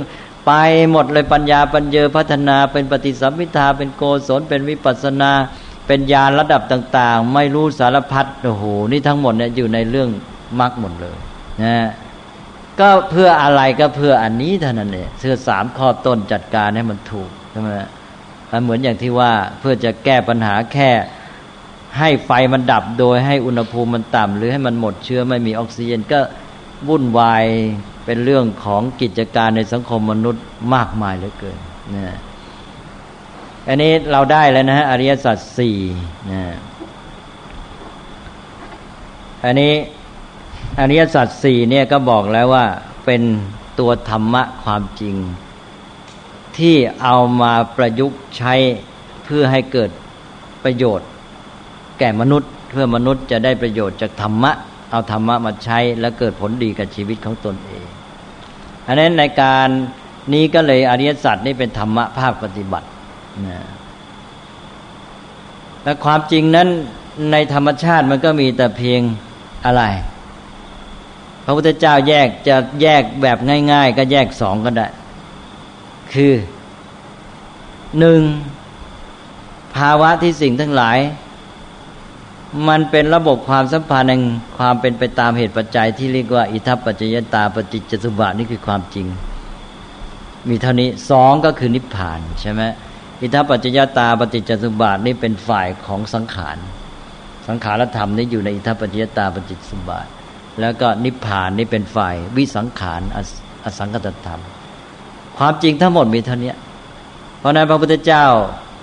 เวลาพระองค์ปรารบว่าเราได้ตรัสรู้ธรรมะ ซึ่งทุรานุโพธาหรือทุระนุโพธา คนจะตรัสรู้ตามได้ยากพระองค์ก็บอกคือ อิทัปปัจจยตาปฏิจจสมบัติและนิพพานพระองค์ตรัสท่านี้นี่คือสิ่งที่พระพุทธเจ้าตรัสรู้ เวลาปรารบกับพระองค์เอง เอาตัวสภาวะแท้ๆเพราะฉะนั้นถ้าถามว่าพระพุทธเจ้าตรัสรู้อะไร เอาจากพระดำรัส ที่ทรงพระปรารบในพระไถ่ของพระองค์เองก็แค่นี้หนึ่งอิทัปปัจจยตาปฏิจจสุบาทสองนิพพานใช่ไหมที่เราพูดไปแล้วไงเมื่อกี้เราบอกว่าธรรมะเนี่ยเราไปเกี่ยวข้องกับสิ่งทั้งหลาย ก็คือเกี่ยวข้องกับธรรมะความเป็นไปไอ้ความเป็นไปนี่คืออะไร เราพูดไปแล้วความเป็นไปนี้ก็คืออิทัปปัจจยตาปฏิจจสุบาทก็คืออาการที่สิ่งทั้งหลายเนี่ยมันเป็นไปตามเหตุปัจจัยในระบบความสัมพันธ์ของมันใช่ไหม แล้วก็อาการปรากฏขึ้นมาเป็นไม่เที่ยงเกิดดับ ไม่คงอยู่ในภาวะเดิมนั่นเป็นทุกขัง แล้วไม่มีใครเป็นเจ้าของบังคับบัญชาสั่งการได้ ไม่อยู่ในอำนาจใครเป็นอนัตตานะก็ไอ้ทัพปัจจยตาปัจจิสุบะนั่นเนี่ยทั้งหมดอันเดียว แต่พูดในแง่ต่าง ๆ ก็ออกเป็นไตรลักษณ์บ้างเป็นอะไรบ้าง แล้วก็อีกอันก็นิพพานทุกทั้งเนี้ยแต่เวลาจะเอามาทำให้เกิดประโยชน์แก่มนุษย์เป็นภาคปฏิบัติการ จากอิทัปปัจจยตาปจิตสุบาทกนิพพานเนี่ยก็มาวางเป็นอริยสัจสี่ข้อ เพื่อให้มนุษย์นี่เข้าถึงได้ มนุษย์ก็จะได้เริ่มในภาคปฏิบัติจะเริ่มไปจับเอาที่โลกนี้ที่ปรากฏกับตนเอง ที่ตนจะเข้าไปสัมพันธ์นี่คือภาวะที่เราเรียกว่าทุกข์รู้เลยว่าอันนี้นะที่เราเข้าไปเกี่ยวข้องเนี่ย มันคือภาวะที่เป็นไปตลอดเวลาไม่อยู่ในภาวะนั้น ๆ อย่างเดิม นี่เรียกว่าอาการที่สิ่งทั้งหลายเป็นทุกข์แล้ว ถ้าคุณสัมพันธ์ผิดปั๊บต้องเกิดผลปฏิกิริยาขึ้นในชีวิตในจิตใจของคุณทันที เป็นทุกข์ขึ้นมา ภาวะขัดแย้งฝืนความปรารถนานะอันนี้ก็จากจุดเริ่มนี้ก็ต่อไปก็อาอย่างนั้นก็สัมพันธ์ให้ถูกต้องนะเอาต้องแก้ความสัมพันธ์ที่ผิด ต้องรู้ว่าเหตุมาจากความสัมพันธ์ที่ผิดนี้ คือตัณหารวมทั้งโยงไปอุปาทาน แล้วก็จากอวิชชา แล้วคุณจะต้อง ปรับระบบความสัมพันธ์ใหม่ ซึ่งจะต้องจัดการแก้กระบวนการที่ผิดนั้นหมดเลยใช่ไหมก็เลยด้านนี้ก็เข้าสู่ข้อที่สามซึ่งจะมีจุดหมายวางไว้เห็นเลยว่ากระบวนการที่มันถูกต้องนั้นจะเข้าถึงจุดหมายอะไร นี่เรียกว่านิโรธแล้วก็สี่ก็วางวิธีปฏิบัติของมนุษย์ขึ้นมา เป็นระบบที่เรียกว่ามรรคทั้งหมด แล้วก็เพื่อจะให้เห็นตานั้น เพื่อจะให้ดำเนินชีวิตไปได้ตามมรรคก็เลยกำหนดไตรสิกขาระบบการฝึก ฝนมนุษย์ระบบการศึกษาขึ้นมา นี่ก็เลยเป็นทั้งหมดของพุทธศาสนานะเอาแล้วนะฮะเป็นอริยสัจสี่เพราะอริยสัจสี่ก็เป็นหลักการที่บอกแล้วว่าเป็นการนำเอาธรรมะมาใช้ประโยชน์แก่มนุษย์ ให้ออกผลในเชิงปฏิบัติได้ ไม่งั้นถ้าพูดแค่อิทัปปัจจยตาปฏิจจสมบัติและนิพพานนี่คนไม่รู้จะไปเข้าไปเกี่ยวข้องยังไงเลย จับจุดไม่ถูกนะ เอานะไปอันว่าอริยสัจสี่ก็เป็นการเอาธรรมะ ซึ่งจะแยกเป็นสองเป็นอิทัปปัจจยตาปจิตสุบาทกับนิพพานก็ได้ แล้วก็เอามาโยงเข้ากับการใช้ประโยชน์ของมนุษย์ เพื่อให้มนุษย์ได้รับประโยชน์จากธรรมชาติหรือธรรมะนั้นได้ผลดีกับชีวิตของตนเอง พอมาเป็นหลักอริยสัจสี่ก็ปฏิบัติได้เลยนะถ้ามองไปในแง่เหตุผลก็ได้ มองแบบง่ายที่สุดนะไม่ให้ลึกซึ้งก็มองในแง่ระบบเหตุผล นี่ธรรมะนั้นมันเป็นเหตุเป็นผลในตัวเองแล้ว ระบบอริยสัจทั้งระบบนี้ก็มันก็เป็นระบบแห่งเหตุและผลนะแต่ว่าแปลกธรรมดาว่ามนุษย์เนี่ยจะคิดว่าเหตุต้องก่อนผล เหตุแล้วก็ผลเหตุแล้วก็ผล แต่ว่าอริยสัจนี้กลับกัน เป็นผลละมาเหตุ ผลละมาเหตุใช่ไหมเพราะทุกภาวะที่ปรากฏนะ ภาวะที่ปรากฏของธรรมชาติที่มันเป็นไปตามเหตุปัจจัยของมัน ใช่ไหมหรือว่าผลที่เกิดขึ้นในจิตของมนุษย์ จากการที่เหตุคือความสัมพันธ์ไม่ถูกต้องใช่ไหมนี่มันเป็นฝ่ายผลนี่ แล้วจึงข้อหนึ่งเป็นผลเป็นทุกข์ แล้วจึงสืบไปถึงข้อหนึ่งเป็นเหตุ ก็คือสมุทัยเหตุให้เกิดทุกข์คือความสัมพันธ์ที่ผิดด้วยตัณหา หรือสืบลึกไปในภาวะสิ่งต่าง ๆ ก็คือการที่สิ่งทั้งหลายเป็นไปตามเหตุปัจจัยของมันเป็นกระบวนการทั้งหมด อันนี้กลายเป็นว่าเอาผลมาแล้วก็เหตุ เออ แล้วต่อไปข้อที่สามเป็นภาวะที่เป็นจุดหมายเนะก็คือสิ่งที่เราต้องการอีกแหละ แล้วก็ข้อสี่เป็นวิธีปฏิบัติเพื่อให้ถึงจุดหมายนี้ เพื่อให้เกิดผลตามกระบวนการนี้ อ้าว อย่างนั้นข้อสามก็เป็นผลอีก ข้อสี่ก็เป็นเหตุอีกใช่ไหมเป็นเหตุผลสองชุดหรือสองคู่ คู่ที่หนึ่งทุกเป็นผลสมุทัยเป็นเหตุ คู่ที่สองนิโรธเป็นผลสมุทไอ้มรรคเป็นเหตุอ้าวทำไมพระพุทธเจ้าไปจัดผลก่อนเหตุไม่จัดเหตุก่อนผล นี่แหละ นี่แหละ ต้องตัดอย่างนี้ เพราะว่าบอกแล้วว่าเป็นภาคปฏิบัติการของมนุษย์ มนุษย์จะปฏิบัติก็ต้อง ปฏิบัติไปจากการเจอปัญหาแล้วก็แก้ปัญหาอย่างไร เราไปเจอปัญหา แล้วจึงจะไปสืบค้นหาเหตุของมัน แล้วเราจึงจะนะวางจุดหมายแล้วเราจึงปฏิบัติการเพื่อให้บรรลุจุดหมาย นี่ปฏิบัติการก็ต้องเป็นอย่างนี้ถูกไหมฮะเพราะนั้นมันเป็นเรื่องของการเอามาจัดเพื่อให้เกิดประโยชน์กับมนุษย์ก็ปฏิบัติต้องจัดเหตุผลในเชิงปฏิบัติการ เหตุผลเชิงปฏิบัติการกลายไปต้องเอาผลก่อนเหตุ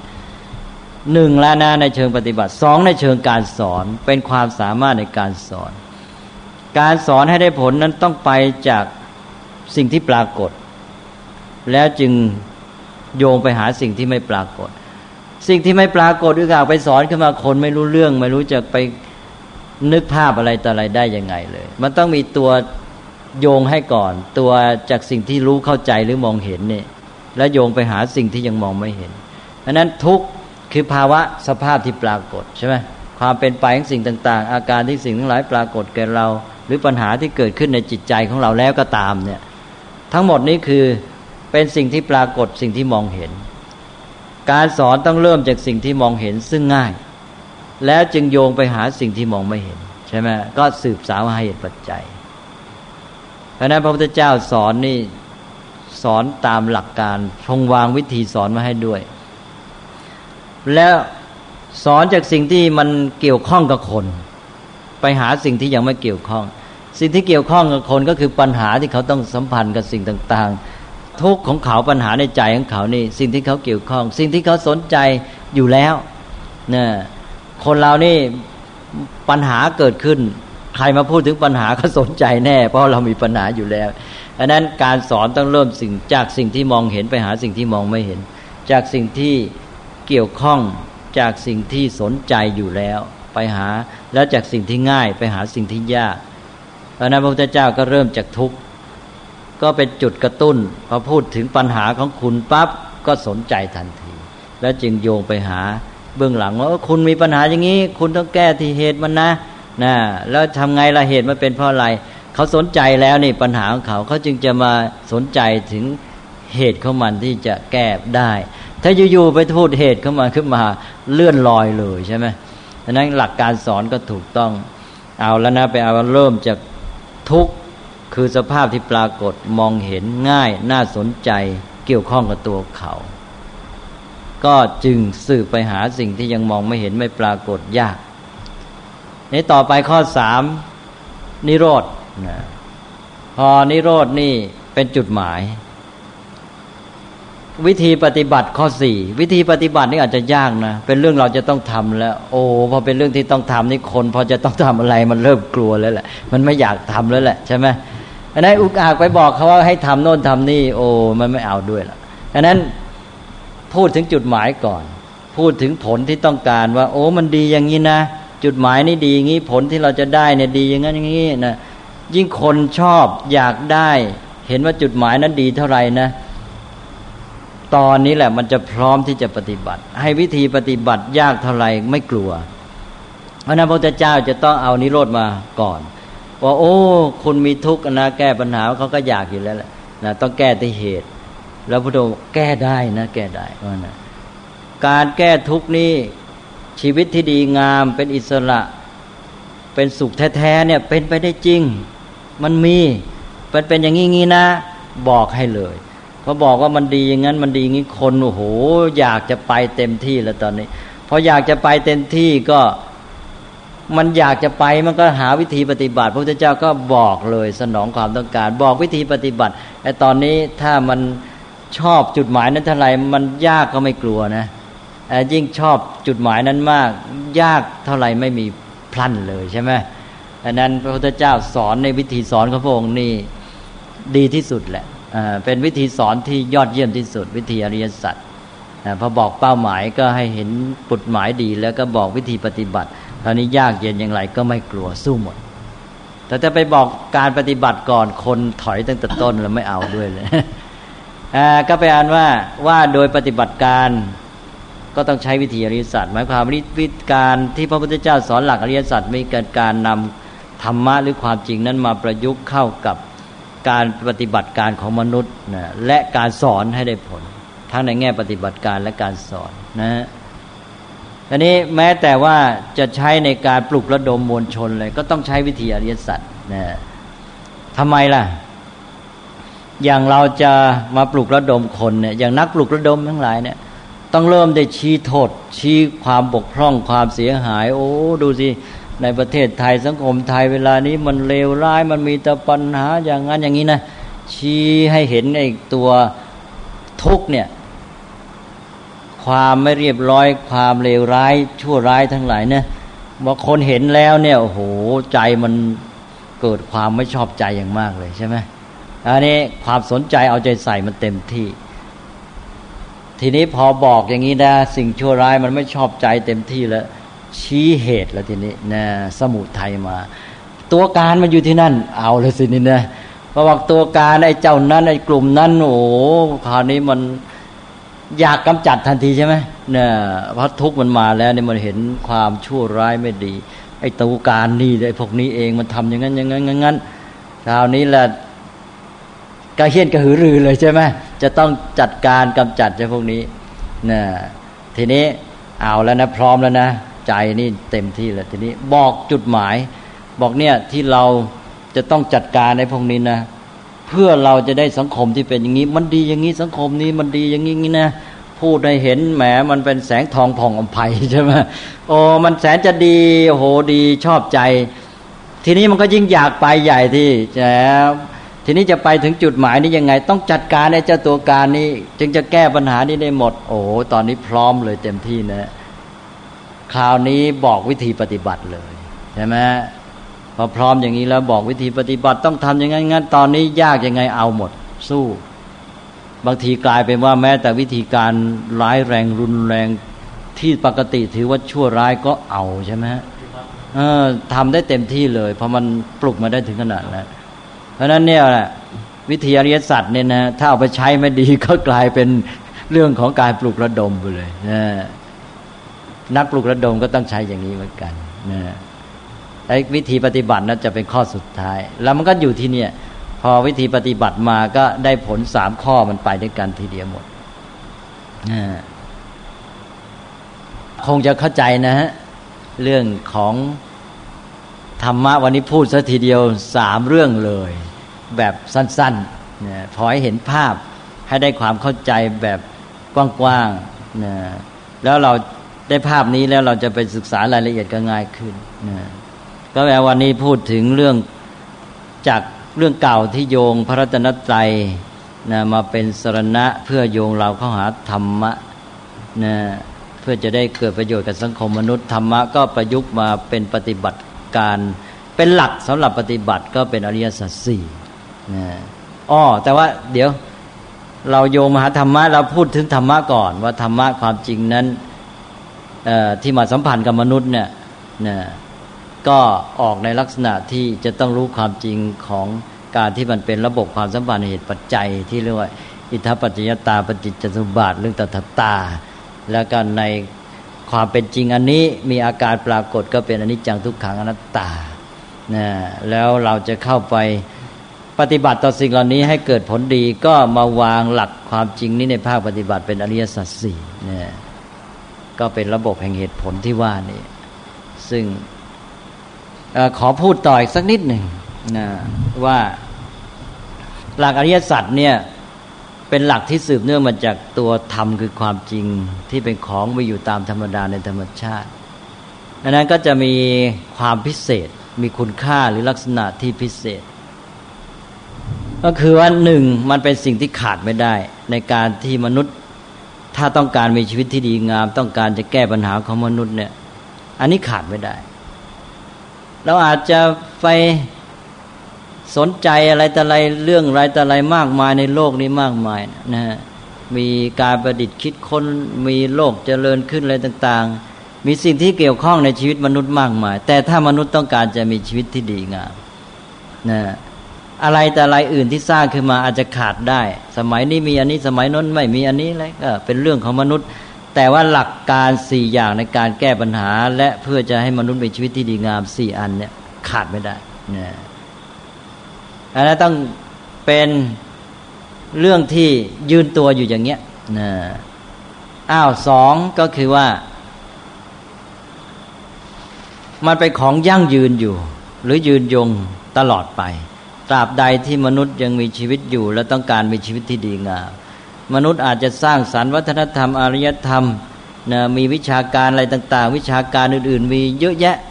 วิศวกรรมศาสตร์เศรษฐศาสตร์ สถาปัตยกรรมศาสตร์วิชาการเหล่านี้จะมีจะเจริญจะเสื่อมยังไงก็ตามวิชาการเหล่านี้จะเป็นเรื่องของส่วนประกอบปลีกย่อยไปหมดเลย ส่วนวิชาความรู้ที่แท้เนี่ยจะต้องอยู่ที่อริยสัจสี่นะยืนยงตลอดไปนะ ไม่เป็นวิชาที่เจริญเสื่อมไปอย่างอื่นนะอันนี้ก็สองแล้วนะหนึ่งเป็นสิ่งที่ขาดไม่ได้สองเป็นสิ่งที่ยืนยงอยู่ตลอดไปสามเป็นวิธีการแห่งปัญญาใช่ไหมเป็นวิธีการแห่งปัญญา ใช้ความรู้ในความจริงของธรรมชาตินี่แหละ มาปฏิบัติ ในการดำเนินชีวิตและแก้ปัญหาต่าง ๆ ให้เรามีชีวิตที่ดีงามได้นะเป็นวิธีการแห่งปัญญา แล้วก็สี่ก็คือว่ามันเกณฑ์การปฏิบัติให้สำเร็จผลด้วยฝีมือมนุษย์เองนะหมายความว่ายอมรับศักยภาพของมนุษย์ให้มนุษย์ได้แก้ปัญหาได้ด้วยตนเอง ไม่ต้องไปพึ่งพาอำนาจดลบันดาลของเทพเจ้า สิ่งศักดิ์สิทธิ์อะไรภายนอกใช่ไหม นี่เป็นการแก้ปัญหาด้วยฝีมือมนุษย์ ก็ได้ปัญญามนุษย์นั่นแหละนะตกลงว่าเป็นคุณค่าพิเศษของอริยสัจสี่นะซึ่งเราจะเห็นได้ว่าถ้าเรามาเปรียบเทียบแล้วจะต่างจากเรื่องของวิธีการแก้ปัญหาเเรื่องของการนับถือศาสนาอะไรต่าง ๆ ทั่ว ๆ ไป และแม้แต่การแก้ปัญหาในสังคมมนุษย์ปัจจุบันนะ เอานะนี่ก็ถามแต่ผมว่าวิธีการของยศาสตร์หรือว่าที่มันข้อสุดท้ายนะครับเนี่ยมันมีด้วยกันหลายวิธีจะเลือกโดยใช้ปัญญาเข้าไปแก้ปัญหานั้นคือมรรคมันก็มรรคเดียวนั่นแหละ แต่ว่าองค์ประกอบมันเยอะมีวิธีปฏิบัติ อันนี้ยักเยื้องไปวิธีการ แต่ว่าหลักใหญ่มันอันเดียว ใช่ว่าหลักศีสมาธิปัญญาก็เป็นหลักการใหญ่ที่เหมือนกันหมด แต่ว่าเราจะไปยักเยื้องอันนี้ต้องขึ้นต่อสภาพแวดล้อมบ้างเรื่องของปัจจัยภายในของบุคคลบ้าง ความแตกต่างระหว่างบุคคล จริตอัธยาศัย ความแตกต่างในอินทรีย์หมายว่าคนแต่ละคนนี้ก็มีความแตกต่างกัน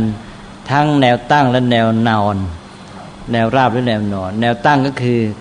ระดับการพัฒนาไม่เท่ากัน ที่เราเรียกว่าอินทรีย์ แก่กล้าอ่อนกว่ากันนะปัญญาอ่อนปัญญาแก่ศรัทธามากศรัทธาน้อย สมาธิจิตกำลังจิตอะไรเข้มแข็งน้อยมากกับกันนี่ ระดับการพัฒนาแนวตั้งไม่เท่ากัน แนวนอน แนวโน้มความสนใจความถนัดอัธยาศัยไม่เหมือนกันนะอย่างพระพุทธเจ้าจะไปสอนคนระดับเดียวกันในอินทรีย์พัฒนาเท่ากัน แต่คนนี้เขาเป็นนักรบ คนนี้เขาเป็นชาวนา คนนี้เขาเป็นอะไร เป็นพวกนักอุตสาหกรรมพ่อค้าพาณิชย์หรือคนนี้เป็นนักวิชาการเป็นพราหมณ์ พระเจ้าก็จัดไอ้สิ่งที่จะสอนให้เหมาะกับคนประเภทนั้นๆใช่ไหมอันนี้เรียกว่าแนวราบก็ไม่เหมือนกัน อันนี้อย่างการที่จะไปให้เรื่องศีลเรื่องสมาธิเรื่องปัญญาคนนี้จะมาเริ่ม วิปัสสนาจุดไหนดีนะอาจจะได้สมาธิเท่านี้ก็เริ่มได้แต่คนนั้นควรจะสมาธิอีกระดับหนึ่งจึงเริ่มใช่ไหมไม่เหมือนกัน ศีลเสริญก็ต่างกันไปใช่ไหมแต่ว่าหลักการใหญ่เหมือนกันหมด ก็ต้องมีครบศีลสมาธิปัญญา แต่จะเอาแค่ไหนจุดไหน จะใช้วิธีการยักเยื้องนี้ต่างไปตามคนบอกว่าก็ต้องปฏิบัติครบแน่นอน ก็คือว่าไอ้ตัวหลักการใหญ่นี่ มันมันเป็นหลักการเดียวกันนะเพราะว่ามันเป็นหลักความจริงที่มาจากชีวิตนี้ มาจากความจริงของธรรมชาติชีวิตนี้ถ้าปฏิบัติต่อชีวิตไม่ถูกต้องตามธรรมชาติของมันผลก็ไม่เกิดดังนั้นมรรคนั้นก็ตีก็ดีสิกขาสามก็ดีเนี่ยวางขึ้นมาจากความเป็นจริงของชีวิตของมนุษย์ที่เป็นธรรมชาติใช่ไหม เอานะฮะงั้นก็วันนี้เท่านี้ก่อน